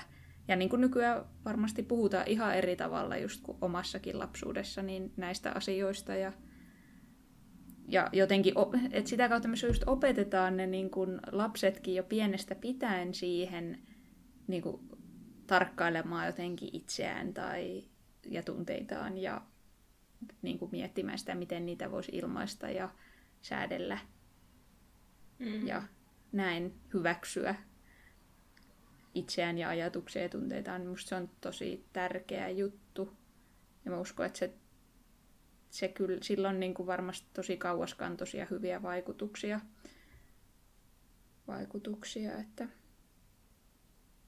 Joo, sitä mä just mietin siinä niin kuin tunne- ja vuorovaikutus taidot oppiaineen kohdalla, että, tai mua hirvittää sit se, että jos, jos tästä tehtäisiin tämmöinen oppiaine, jota olisi vaikka varmaan korkeintaan, tota, korkeintaan vai vähintään kumpa sana, niin korkeintaan yksi tunti viikossa, että eihän sitä voisi olla mitenkään enempää, että se olisi, varmaan ehkä harvemminkin saattaisi olla, niin, niin että sitten hirvittää se, että se jäisi vaan siihen tota, että nyt hoidetaan tämä tunne- ja vuorovaikutustaito. No niin, tässä on, katsokaa näitä naamoja, mi- mitä tunteita. No niin, ja sitten se oli siinä, että siitä tulisi tämmöinen suoritus. Mutta toisaalta yhdessä helsinkiläiskoulussa on tehty silleen, että tehtiin semmoinen kokeilu, että oliko se vuoden verran, oli tämmöinen yksi tu- tunne- ja vuorovaikutustaito, kasvatustunti viikossa. Ja, ja siitä tuli tosi positiivisia tuloksia siitä Mm. kokeilusta, että sitten ki- kiusaaminen väheni ja ja tota, et, et sitten, niin en mä toisaalta tiedä, että ehkä se voisikin olla Mm. hyvä, hyvä juttu.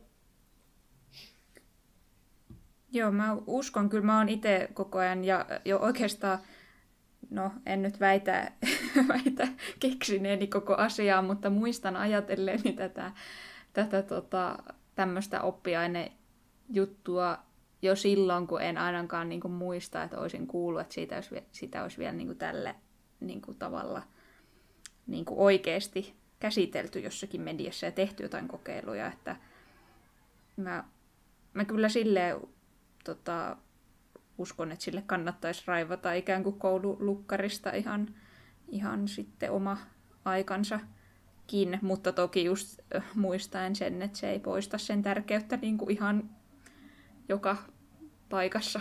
Et, ja toivottavasti se myös just sitten esimerkiksi opettajienkin koulutuksessakin sitten ikään kuin annetaan ne valmiudet siihen, koska mehän ollaan se, tota, me, tai siis en nyt itse ole opettajaksi opiskelemassa, mutta, mutta Maria ja kumppanit, että kun on itse käynyt ihan erityyppisen koulun ja tavallaan ei ole, tota, se on niin kuin eri, eri ajan kasvatti, niin tota, pitää saada niin kuin riittävät valmiudet siihen myös, että sitä voi opettaa. Niin, no siinä olisi kyllä kehittämistä aika paljon. Mm mun mielestä. Et, et, joo, että jos laittaa sellaiset tu- tunne ongelmaiset aikuiset opettamaan tunnekasvatusta lapsille, niin en tiedä, mitä siitä tulee. Niin. No, mutta eikö se ole se, että se, joka ei osaa, niin se opettaa? niin se on... Niinku- Sitten voisi ajatella näin. Mun pitänyt, tai mä miettinyt tässä äh, tota, jotain kysymyksiä Niinalle, niin mulle tuli yksi kysymys, mikä mä haluaisin ehdottomasti kysyä, koska just liittyen tai varmaan tuntuu, että, että tota, niin kuin e, erinäisten väkivaltatapauksien seurauksena tai muuten, niin tuntuu, että oli, on ollut hirveän mylläkkä jotenkin mediassa just kouluun niin kuin lasten ja nuorten tämmöisen hyvinvoinnin kanssa. Tai silleen, että on tämmöinen, tuntuu, että mediassa on nyt vallalla tämmöinen ajatus siitä, että lapset ja nuoret voivat huonosti. Tai vaikka mm. sitten samaan aikaan tuodaan kyllä esille, että kuinka, kuinka suuri prosentti voi tosi hyvin, mutta mutta että se on aika polarisoitunutta, niin tämmöinen kysymys, että voivatko lapset huonosti? Mm. Joo, tota, mä tota, en nyt ole heittää mitään lukuja tähän näin silleen, että, että on sam- sama, samaa keskustelua kuullut siis käytävän, että toisaalta niin kun, öö, lapset voi monelta osin paremmin ja niin kuin kasvatus on monelta osin parempaa ja laadukkaampaa ja tällaista kuri, kuritus, tota, kasvatusta ei ole ja muuta, että periaatteessa, tai se on kiellettyä ja, ja niin kuin varmasti lapset voi monelta osin siinä mielessä paremmin. Ää, myös nuorten päihteiden käyttö on ilmeisesti niin kuin vähenemään päin ollut tässä, mutta et ehkä se ongelma on just se, että ne, jotka voi huonosti, niin voi ehkä sitten vielä huonommin kuin ennen. Tai että se just kärjistyy, että, että ne, joilla menee huonosti, niin niille sitten kasautuu sitä huono-osaisuutta. Että kyllä ne sitten on aika hankalia ne tapaukset, joilla jotain, jotain ongelmaa on. Että ne on vielä tarvitsevampia sitten sen avun suhteen. Joo. Et kyllähän siis itsekin on tässä nyt niinku mediaa, kun on seuraillut, niin ihan valtavasti on ollut sellaisia juttuja, että siis alakouluikäiset ja yläkouluikäiset lapset ja nuoret niin kuin tekee väkivaltaisia tekoja ja niin kuin siitä saa sen vaikutelman kyllä helposti, että niin kuin ne, se pahoinvointi olisi niin kuin lisääntynyt, mutta mä uskon, että kyse on just siitä, että se niin kuin kärjistyy. Mm. Hmm. No, lapsissa on tulevaisuus. tai siis, se, se, on mun, se on mun suosikki vitsejä Norm MacDonaldilta. Tuossa, oliko se ku, kuutisen kymmentä, se oli siellä lavalla, että kun minä olin pieni, niin aina sanottiin, että lapsissa on tulevaisuus, lapsissa on tulevaisuus. Ja sitten minä kasvoin isoksi ja olin niin kuin, että tässä mä oon. Niin sitten ne sanoi, että no nyt se on noissa toisissa lapsissa. Se, se, jää, se on jäi mulle vuosien takaa mieleen ja se on tosi hyvä, lyhyt läppä. Joo, joo. niin, mutta joo, ahdinkoa, ahdistusta on enemmän, on huono-osaisuutta, joo. Mutta... Niin vai onko? Nä... Niin, ta... niin eikö sitä on vähemmän? Niin... Kuuluuko se musta niin. jotenkin, että mä en ole hankkisi lapsia? Ehkä se kuuluu. Onko teistä koskaan ok sanoa ihmiselle, joka on silleen ihan perusterve tai jotain tämmöistä. No okei, vaikka ei olisi perusterve, että, että ehkä sun ei kannata hankkia lapsia. Onko se ok ikinä sanoa kelleen? Vai onko se semmoinen perusoikeus? Kaikki saa hankkia lapsia. No eihän kaikki saa hankkia lapsia, mutta niin. Niin, niin saa. Et, eihän se nyt niin voi kieltää, mutta siis voiko ihmisiä tuomita siitä, että Ei kun siis hankkii... siis senhän nimenomaan voi kieltää. Siis kyllähän se kielletään erilaisilta ihmisiltä. Aa, niin. Niin kuin sterila- ster- sterilisaation kautta muun muassa. Joo, joo. Okay. No ehkä, no nyt tässä olisi taas hirveä kategoria niin kuin rakentaminen, että mistä me nyt ollaan puhumassa. Ollaan puhumassa niistä, keltä lain mukaan jo kielletään, vai ollaan puhumassa vaan silleen, että jos me randomisti mietitään päässämme, niin kuin, että miksiköhän toi hankkii lapsen, ei sen ehkä kannattaisi. Onko sillä resursseja? Onko se onnellinen sit lapsen kanssa? Hankiiko lapsen vaan siksi, että kulttuurisesti tuntuu, että sen pitäisi vai olisiko se hankkimatta, jos sillä olisi enemmän vapauksia tai jotain tämmöistä, niin kuin, että olisi, olisi vapaampi olo? Mm.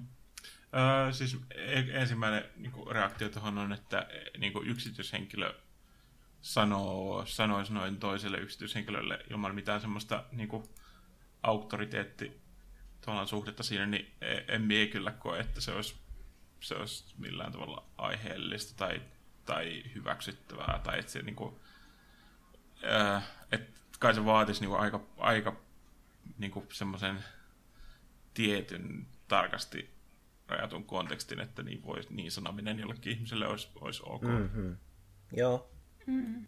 Mm. Kyllä se ehkä siinä vaiheessa, jos joku vaikka öö, vetää piriä joka päivä ja, ja tota, on selvästi niin kuin elämä vähän sotkussa, jos tällainen henkilö vaikka kuuluisi lähipiiriin silleen, että ne välit on muutenkin, olisi muutenkin semmoiset niin aika välittömät tai silleen, että tulee niin kuin helposti voisi sanoa tälle ikään kuin kasuaalisti, niin jos, se, jos tämmöinen henkilö yhtäkkiä olisikin silleen, että no voisinpa alkaa äidiksi nyt, tai silleen, että, niin kyllä mä niin kuin tässä vaiheessa sanoisin, niin kuin sen lapsen terveyden kannalta sanoisin, että ei ehkä kannata. Niin kuin, jos se olisi niin kuin siihen, jos se voisi niin kuin liittää nimenomaan jonkun henkilön sen hetkiseen vaikka elintapoihin. Että, että jos joku röökaa ja vetää viinaa ja ja amfetamiinia ja heroiinia ja tällaisia. Ja sitten hmm. se on silleen, että niin. Mutta miten se vaikuttaa? Psyykkiset vaikutukset. Amfetamiini lisää valppautta, jännitystä ja hyvän olon tunnetta.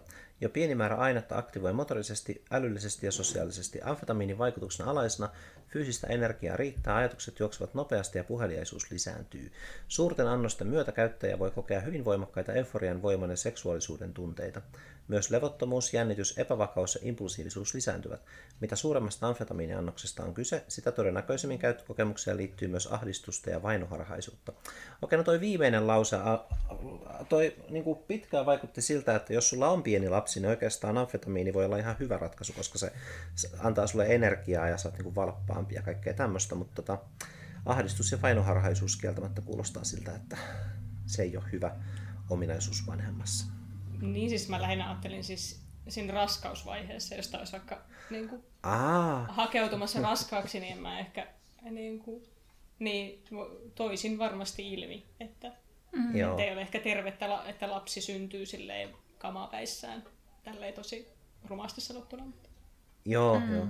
Jo, itse asiassa mä oon, mm, liittyen näihin minun aktiivisiin sosiaalisiin suhteisiin, kun on ääniviestejä lähetellyt, niin olen itse asiassa kuullut paljon ajatuksia ihmiseltä, jonka työhön kuuluu tota, ää, tällaisten niin kuin vastasyntyneiden vierottaminen, että kun on tämmöisiä kaman käyttäjiä, ketkä saavat lapsen, niin sitten se lapsi pitää ottaa heiltä pois, ja se lapsi pitää vierottaa huumeista heti kun se on syntynyt, mikä on ihan superrankkaa ja henkisesti raskasta myös niillä työntekijöillä tietysti, koska onhan se aika kamalaa kaikin tavoin niin osuit ihan naulan kantaan. Mä en tajunnut tuota raskausvaihetta, että silleen, että jos se antaa sairaalasta mukaan amfetamiinia silleen, että jaksaa paremmin ton varhaisen äitiysajan. Niin, no se on sitten ehkä eri kysymys siinä vaiheessa.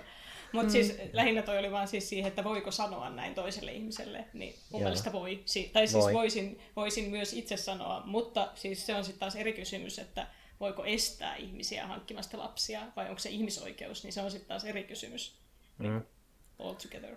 Tietysti. Niin, ja siis jos joku vaikka on, on jonkin verran alkoholisoitunut ja tulee raskaaksi, niin onko sitten niin kuin sen sijaan, että syyllistäisi siitä, että miksi sinä nyt hankit ras- lapsen, kun olet niin kuin juot alkoholia, niin voisi niin kuin alleviivata sitä, että nyt et vittu juo alkoholia, olet raskaana. Niin kuin, että sillä on nyt konkreettista vaikutusta siihen lapseen, koska sen lapsen kerran nyt sitten hankit, niin ihan hyvä, että hankit lapsen, mutta et nyt sitten juo alkoholia. Et voihan sitä niinku kritisoida muita valintoja elämässä tai jos se lapsi ei sovi ihmisen muihin valintoihin elämässä ja kritisoida voi, niin kritisoidaan ehkä sitten mieluummin niitä muita asioita, mitkä on niin kuin vähemmän eettisesti herkkiä ja vähemmän silleen käy tunteisiin kuin se varsinainen lapsen hankkiminen, joka on kuitenkin niin kuin hyvin vähän niin kuin perustarve monilla ja semmoinen, että lapsi antaa niin kuin merkityksen elämälle, että miksi, miksi, no siis totta kai ihminen voi olla olemassa merkityksellisesti muutenkin, mutta sillä on semmoinen todella niin kuin elämän merkityksellisyyttä tehostava vaikutus, kun lisääntyy ja kasvattaa tänne uuden ihmisen. Että sitä sitten ehkä ei kannata kritisoida, vaan kritisoida niitä muita juttuja. Mm, lyö, sen, lyö sen amfetamiinipiikin pois kädestä. Joo. niin väkivalta on ratkaisu. Joo, sinällä kuulostaa, kuulostaa jotenkin, tämä on ihan äärimmäisen niin kuin semmoinen herkkä tai semmoinen hankala aihe, koska just toi ihmisoikeus mm. näkökulma on jollain tavalla niin kuin kiistaton, että, ja tämmöinen itsemääräämisoikeus omaan kehoon ja tällaiseen, mutta sitten niin kuin, sit taas just jos ajattelee lapsen näkökulmaa, niin, niin voisi kyllä sanoa, että lapsi syntyy tosi huonoihin olosuhteisiin, eikä se ole kyllä lapsen edun mukaista. Ja, ja vaikka siis raskausaikana sitten tietysti ne tämmöiset suorat vaikutukset nyt siihen kehitykseen ja tämmöiseen, niin on tietysti asia, mutta sitten mä uskon, että vaikka syntymän jälkeenkin, niin jos siinä perheessä tosi iso rooli näyttelee joku huumausaine, vaikka se vie sen vanhemman, vanhemmalla on niin kuin ikään kuin suhde johonkin tämmöiseen aineeseen, niin se tulee siihen vuorovaikutuksen väliin, mikä on se vanhemman ja lapsen välillä. Että siinä on joku, mikä niin kuin filtteröi sitä tai jotenkin vaikuttaa siihen. Niin mä en usko, että se on hyvä myöskään syntymän jälkeen. Niin, va- vaikka saisi energiaa tästä. Vaikka saisi energiaa, ehkä sitä täytyy sitten hankkia jostakin muualta. Mutta iso aihe. On kyllä jotenkin. Mä ajattelin, että nyt tässä on kaksi tuntia keskusteltu, niin tota, sellainen pikku, pikku tota, keskusteluavaus vielä tähän. Ah, en mä siis mä en tarkoittanut aloittaa aihetta, se vaan tuli jotenkin mun selkärangasta. Kun aina välillä mä muistutan itsen, että mä oon ajatellut kirjoittaa kirjan antinatalismista. Että jos joku kysyisi mun tulevaisuuden suunnitelmia, niin sit se on just, että mä teen kymmenen leffaa parissa kymmenessä vuodessa ja siinä ohessa kirjoitan kirjan antinatalismista ja sitten köyhyyden stigmasta väikkäriin ehkä. Mutta tota, niin sit aina välillä mä, mä huomaan, että toi on aihe, minkä niin mä tuomitsematta itse, koska en tuomitse niin nostan noita aiheita silleen eh, ihan melkein kuin harrastuksena, lol, niin kuin ihmisten puheisiin, että mitä sanot tästä? Ja mun antinatalismi on tosiaan tosi rajattua, niin kuin se rajoittuu minuun, mutta sitten siitä tulee semmoinen aika positiivinen kirja. Ehkä joskus, jos Niina nähdään äh, ihan muutenkin kuin podcasteissa, ja mehän ollaan nähty melkein vaan podcasteissa, nytkään me ei nähdä toisiamme, niin voisi olla ihan mielenkiintoista äh, puhua antinatalismista ja ihmisen mielestä. Mm. Kyllä, meidän täytyy, täytyy ehkä sitten syventyä siihen keskusteluun siinä sitten lisää. Mm. Voisi ehkä olla hauska, jos siitä tulisi sellainen dialogikirja niin kuin sillä tiedemiehellä ja sitten sillä pastorilla vai mikä se oli. Kyllä mä muistan molempien nimetkin, jos mä yritän. Niin jos, jos mulla olisi joku semmoinen oikein, oikein niin kuin lapsiystävällinen ja lapsia haluva ihminen, jonka kanssa tekisi semmoisen kirjekirjan. Mä keksin sen tässä samalla, kun mä puhuin. Siksi ei tunnu kovin kehitellyltä idealta, mutta nyt mä tajusin, että mä tarvitsen jonkun semmoisen oikein kunnon äiti-ihmisen, joka on niin äiti, ja sitten mä keskustelen siinä kirjassa siitä. Mm-hmm. Mielestäni tuossa äh, äh, Antti Holman siinä Auta Antti podcastissa, siinä jossain, olisiko se nyt ekalla kaudella taitaa olla yksi semmoinen jakso, missä öö, se pyysi, tai muistaakseni siinä joku kuuntelija oli kysynyt tämmöisen kysymyksen, että et, et kannattaako hankkia lapsia, tai joten, jotenkin tälleen tosi yksinkertaisesti näin, niin sitten öö, Antti Holma oli pyytänyt joltain öö, tutulta äidiltään niin kuin vastauksen tähän, ja sitten sen äidin vastaus oli tosi, tosi öö, hyvin kirjoitettu ja pitkä, ja tota, öö, mielestäni aika, aika silleen en tietenkään voi itse arvioida sen, että oliko se sen niin kuin, vastaus jotenkin niin tälle objektiivisella tasolla hyvä, mutta mielestäni se ainakin antoi niin kuin paljon ajateltavaa. Ja tota, mm, mm. Ehkä jos sen jakson löytää jotenkin nopeasti jostain, niin tota, voi, voi laittaa äh, show notesihin tämän jakson. Okei, tehdään show notesit, mikäpä siinä. no eihän tässä oikeastaan ole muusta, ei, ei nyt ole hirveästi tullut näitä linkkejä. Että ehkä no ei, yksi linkki.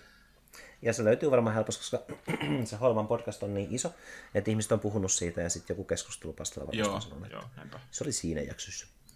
Ikävä kyllä, mä oon siinä käsityksessä, että se podcast on, on ilmeisesti poistettu jostakin, ainakin Spotifysta. Mä en Okei. tiedä miksi, mutta... Joo, siis tä, En- tästä oli, mie, mie vielä itsekin varoittelin tuosta ihmisiä ö, vuoden alussa, tai viime vuoden lopussa sillä, että se vissiin niin kuin, tämän vuoden alusta kai poistettiin aika jostain, mutta sitten kun minä jossain vaiheessa katsoin, että, että se ainakin jostain vielä löytyi, mutta ehkä se sitten on just poistettu just vaikka Spotifysta, mutta se saattaa olla vielä joka niin RSS-feedin kautta löydettävissä. Ai- tai ainakin minun podcast-sovellus löytää sen, mutta ehkä, ehkä se ei sitten ole niin kuin Spotifyssa enää. Joo, totta, se voi olla vielä, että sen muualta löytää. Ja on kuunnellut sen kyseisen jakson ja se oli kyllä äärimmäisen hyvä se sen kyseisen äidin, äidin pohdinta siinä. Niin Joo. jos sen joku jostain löytää ja metsästää, niin sitä voi kyllä suositella. Mie, mie latasin kyllä tota kaikki Auta Antti-jaksot itselleni talteen silloin, kun kuulin siitä, että, että luultavasti tullaan poistamaan podcasti internetistä tämän vuoden alussa, niin kaikki on tota kovalevyllä tallessa. Podcast Addict, mitä tota itse käytän, niin se ei löydä Auta Anttia. Okei. Eli ehkä se sitten on oikeasti poistettu. Joo, No, myös se on menetys. Se on kyllä suuri menetys. Mä en Se tiedä, on. miksei se voi vaan jäädä niin kuin ihmisten kuunneltavaksi ja löydettäväksi. Niin kuin. Se, siinä on varmaan joku, joku tämmöinen sponsori eh, juttu, joku mainos, tämmöinen sopimusjuttu, että kyllähän se, siinähän on sen podcastissa ainakin myöhemmin sillä tokalla kaudella oli mainoksia tämmöisiä, ja sitten se oli jonkun niinku, en muista nyt minkä palvelun kautta, mutta kuitenkin, että siinä on varmaan joku tämmöinen sopimustekninen juttu, minkä takia se ei voi olla enää. Mutta nyt minulla on tässä, niinku, kun minulla on ne jaksot, minä voi alkaa diilaamaan niitä. Tota, voi laittaa, Totta. voi laittaa Todellisesti. niin, No, sori, että mä kampitan sun imperiumia, mutta siis sehän oli se radiot.fi, niin siellä on Auta Antti. joo, joo. Ja tämä on just se, mitä, mikä sponsoroi sitä itse asiassa, että ilmeisestikin ne on ominut nämä jaksot, koska jokaisen jakson alussa tai lopussa niin sanottiin, että tämän jakson tarjoaa Podplay tai jotain tämmöistä. Ja tämä on se Podplay-paikka. joo. Mä sanoin sen nimen nyt vahingossa väärin, mutta mä näin sen sanan täällä sivulla. Joo. Tai sitten se voi olla vaan sen Täällä on- palvelun itse asettama sinne niin kuin jokaiseen podcastiin, mikä laitetaan sinne, niin se voi olla, että sekin, sekin on, niin kuin, Huh. se ei välttämättä liity suoraan siihen autoanttiin, mutta joo, kuitenkin.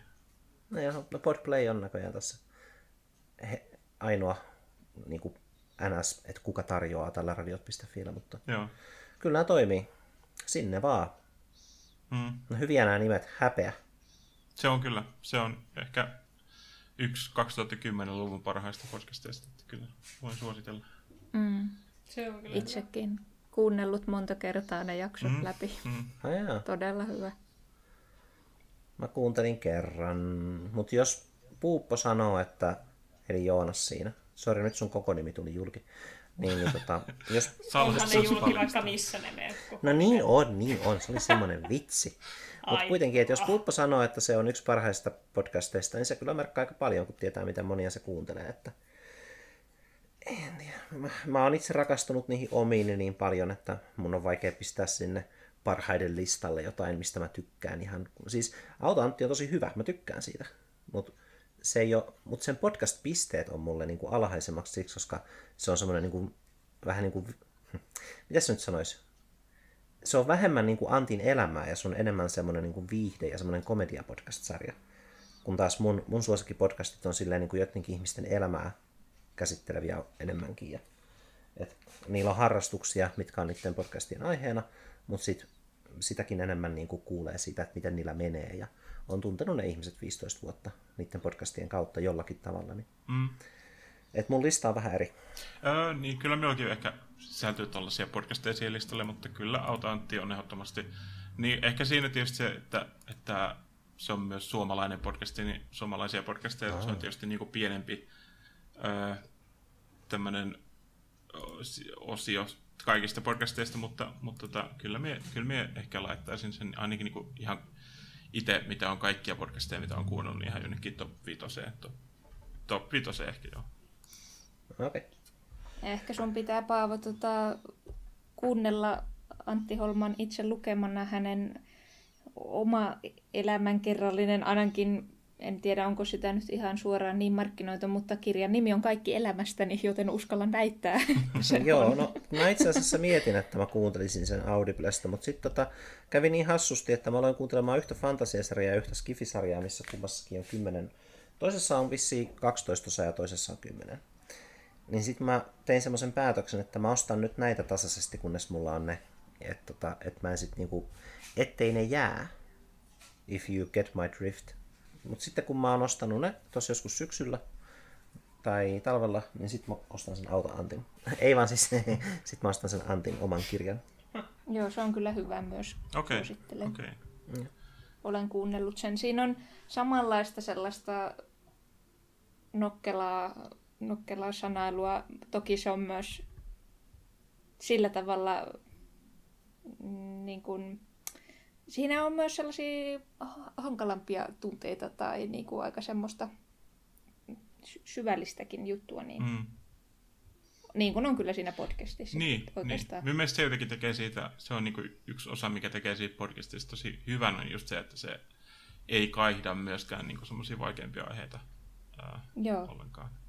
Kun taas sitten, jos, että toi on aika yleinen formaatti toi, että pyydetään tota, kuuntelijoilta kysymyksiä ja sitten kuuntelijat lähettää niitä ja sitten vastataan niihin kysymyksiin siinä. Mutta monesti, kun näitä joitain näitä tämmöisiä podcasteja on tullut kuunneltua, niin ne monesti sitten liikkuu aika semmoisella komedia-alueella ja, tota, ja sitten ei ehkä niin kuin, oteta ollenkaan käsittelyyn mitään vaikeampia kysymyksiä, tai sitten jos tulee joku vaikeampi kysymys, sitten se sillä jotenkin niin kuin, nokkelasti tavallaan niin kuin, deflektoidaan silleen, että et, et, tota, tehdään siitä vitsi tai tällainen, että, että se tietysti ehkä semmoista vaikeimmat aiheet sitten, ne, niitä, jos palataan tähän kapitalismiin, niin tota, ne ei sitten ehkä houkuttele niin paljon mainostajia. Totta. No, ihan vaan siksi, että voi pistää show notesiin, niin Internet Commenticatin uusimmassa jaksossa oli paljon vaikeita kysymyksiä ja hyviä vastauksia niihin, ja se oli hoidettu huumorilla kuitenkin. Silleen, se oli kiva tasapaino. Hmm. Okay. Ja sitten lopulta joku, joku kysyi vaikean kysymyksen, että kaverini sanoi, että jos kakkaa kotonaan housuun, niin sitä ei lasketa. Ja sitten se oli, se oli niinku se semmoinen ns. vaikea kysymys. Että kaikki tämmöiset tunnejutut, niin kyllähän ne nyt menee. Hmm. Joo, itse asiassa tämä jakson nimi on Stupid Questions. Joo. Heitän linkin, voit pistää show notesihin. No niin. Kun päästiin jotenkin tämmöinen kehä kapitalismista takaisin, Kyllä.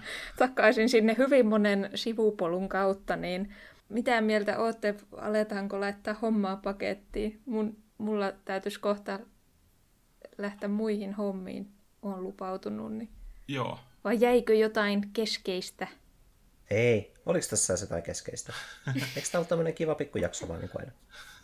Ei, minun mielestä tämä oli tosi kiinnostava keskustelu. Ehkä meillä on, vielä, ehkä meillä on yksi kysymys, mikä me vielä niin kuin ihan keskustelun alkupuolelta jäi mieleen, että öö, öö, niin kuin pelottiko sinulta Niina yhtään niin kuin, vaihtaa työpaikkaa tai just sen, kuin sen ää, avoimen kirjeen kirjoittaminen ja kaikki tämmöinen, koska se on kuitenkin niin kuin, oot niin kuin, tyyliin vasta valmistunut ja tälleen, niin, niin tavallaan minkälainen, miltä se tuntuu kuin sille henkilökohtaisella tasolla se toi koko niin kuin, työpaikan vaihtaminen ja se aktiivisen roolin ottaminen siinä niin kuin, niiden epäkohtien tota, ratkaisussa? Joo, tota noin, ää, jotenkin jännältä valmistunut, että mua ei niinku pelottanut. Kyllä mulla oli sellainen tosi sellainen kihelmöivä jännitys, että mitähän tästä niin kuin tulee, mutta mulla oli kyllä tosi varma olo siitä asiasta. Ää, toki niin kuin, mä tie, tiedostan, että mä oon siinä niin kuin aika hyvässä asemassa, että me, minun alallani on vaihtoehtoja ja on hyvä työllisyystilanne ja tavallaan ei ole sellaista epävarmuutta, mikä liittyy siihen, että hyppäänkö tavallaan jotenkin tyhjän päälle. Että voi niin kuin aika luottavaisin mielin olla ollut sen suhteen. Mutta, mutta mun täytyy kyllä sanoa, että ei se, tämä ei todellakaan olisi ollut mulle aina mitenkään helppo juttu. Että mä oon tota, aika pitkään kärsinyt sellaisesta kiltin tytön syndroomasta ja sellaisesta, että kyllä nyt pitää olla ja kestää ja sietää ja joustaa ja venyä ja niin kuin kumarella ja niin kuin tälleen ei saa suututtaa ketään. Enkä, eikä se nyt se suututtaminen ollut mikään mun päämärkään, ei tietenkään niin kuin sanoinkin tuossa heti alkuun.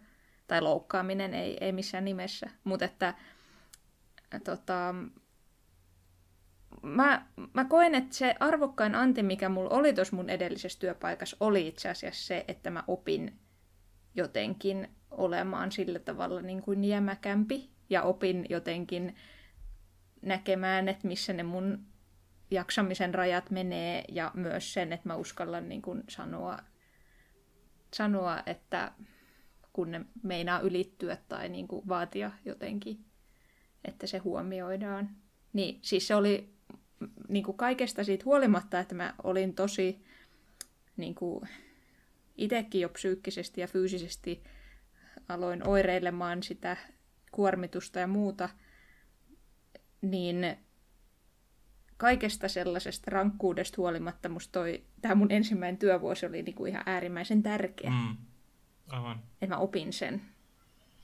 Se vähän niin kuin syvään päähän, että se saattoi jopa olla tosi hyvä juttu sun koko lopputyöuran kannalta, että Joo. kävit tällaisten vaiheiden kautta. Kyllä, ja mä, mä uskon, ja tämä ei ollut mun ensimmäinen eikä varmasti viimeinen työpaikka, missä tulee olemaan niin kuin tällaisia työelämä osoittaa raadollisuutensa ja, ja johtamisongelmia ja tämmöistä ilmapiiriasiaa ja kaikkea muuta. Ää, mä uskon, että niistä oppii kyllä aina, tai niin kuin, että, että ne, se voi olla äärimmäisen arvokasta niin kuin kokemusta jotenkin, että siinä oppii myös itsestään ja just siitä rajojen asettamisesta. Et heti nopeasti mulla tuli tuolla sellainen fiilis, että okei, nyt mun täytyy siis oppia tämä juttu, mitä mä en ole aikaisemmin osannut, koska jos mä en sitä nyt tee, niin mä niin kuin puuvun. Mm. Joo. Ja siis onhan toi niinku syvään päähän tosi yksinkertainen ilmaisu, että pikemminkin sä niinku joudut menemään, menemään semmoisen kuviokellujien ryhmän läpi ja sitten siellä kellui pökäle myöskin. Mut, sit... Nämä on ihan parhaita nämä. Virtsaa leijailee siellä, se lämmin kohta tulee jossain. Joo. Parhaita nämä. nämä tota... Tämä mun metaforat. Jää, olenhan kirjallisuuden maisteri, nonni. Joo. Mutta, mutta ei mulla ole kysymyksiä. Mä kyselen joskus taas sit ensi jaksossa. Toivottavasti sä nyt pysyt työpaikassa silleen, että oot onnellinen siellä ja sulle menee kivasti ja on, on mun hyvä kesä. Ja onko siellä ilmastointi? On, siellä on hyvä ilmastointi, siellä on ihan miellyttävää. Välillä on jopa kylmä ollut, että Oho. No sit siitä vaan. voi olla silleen tyytyväinen torkkupeittoa mukaan. Joo, kiitoksia. Moi moi. Joo, kiitos. Moikka. Joo, no moi.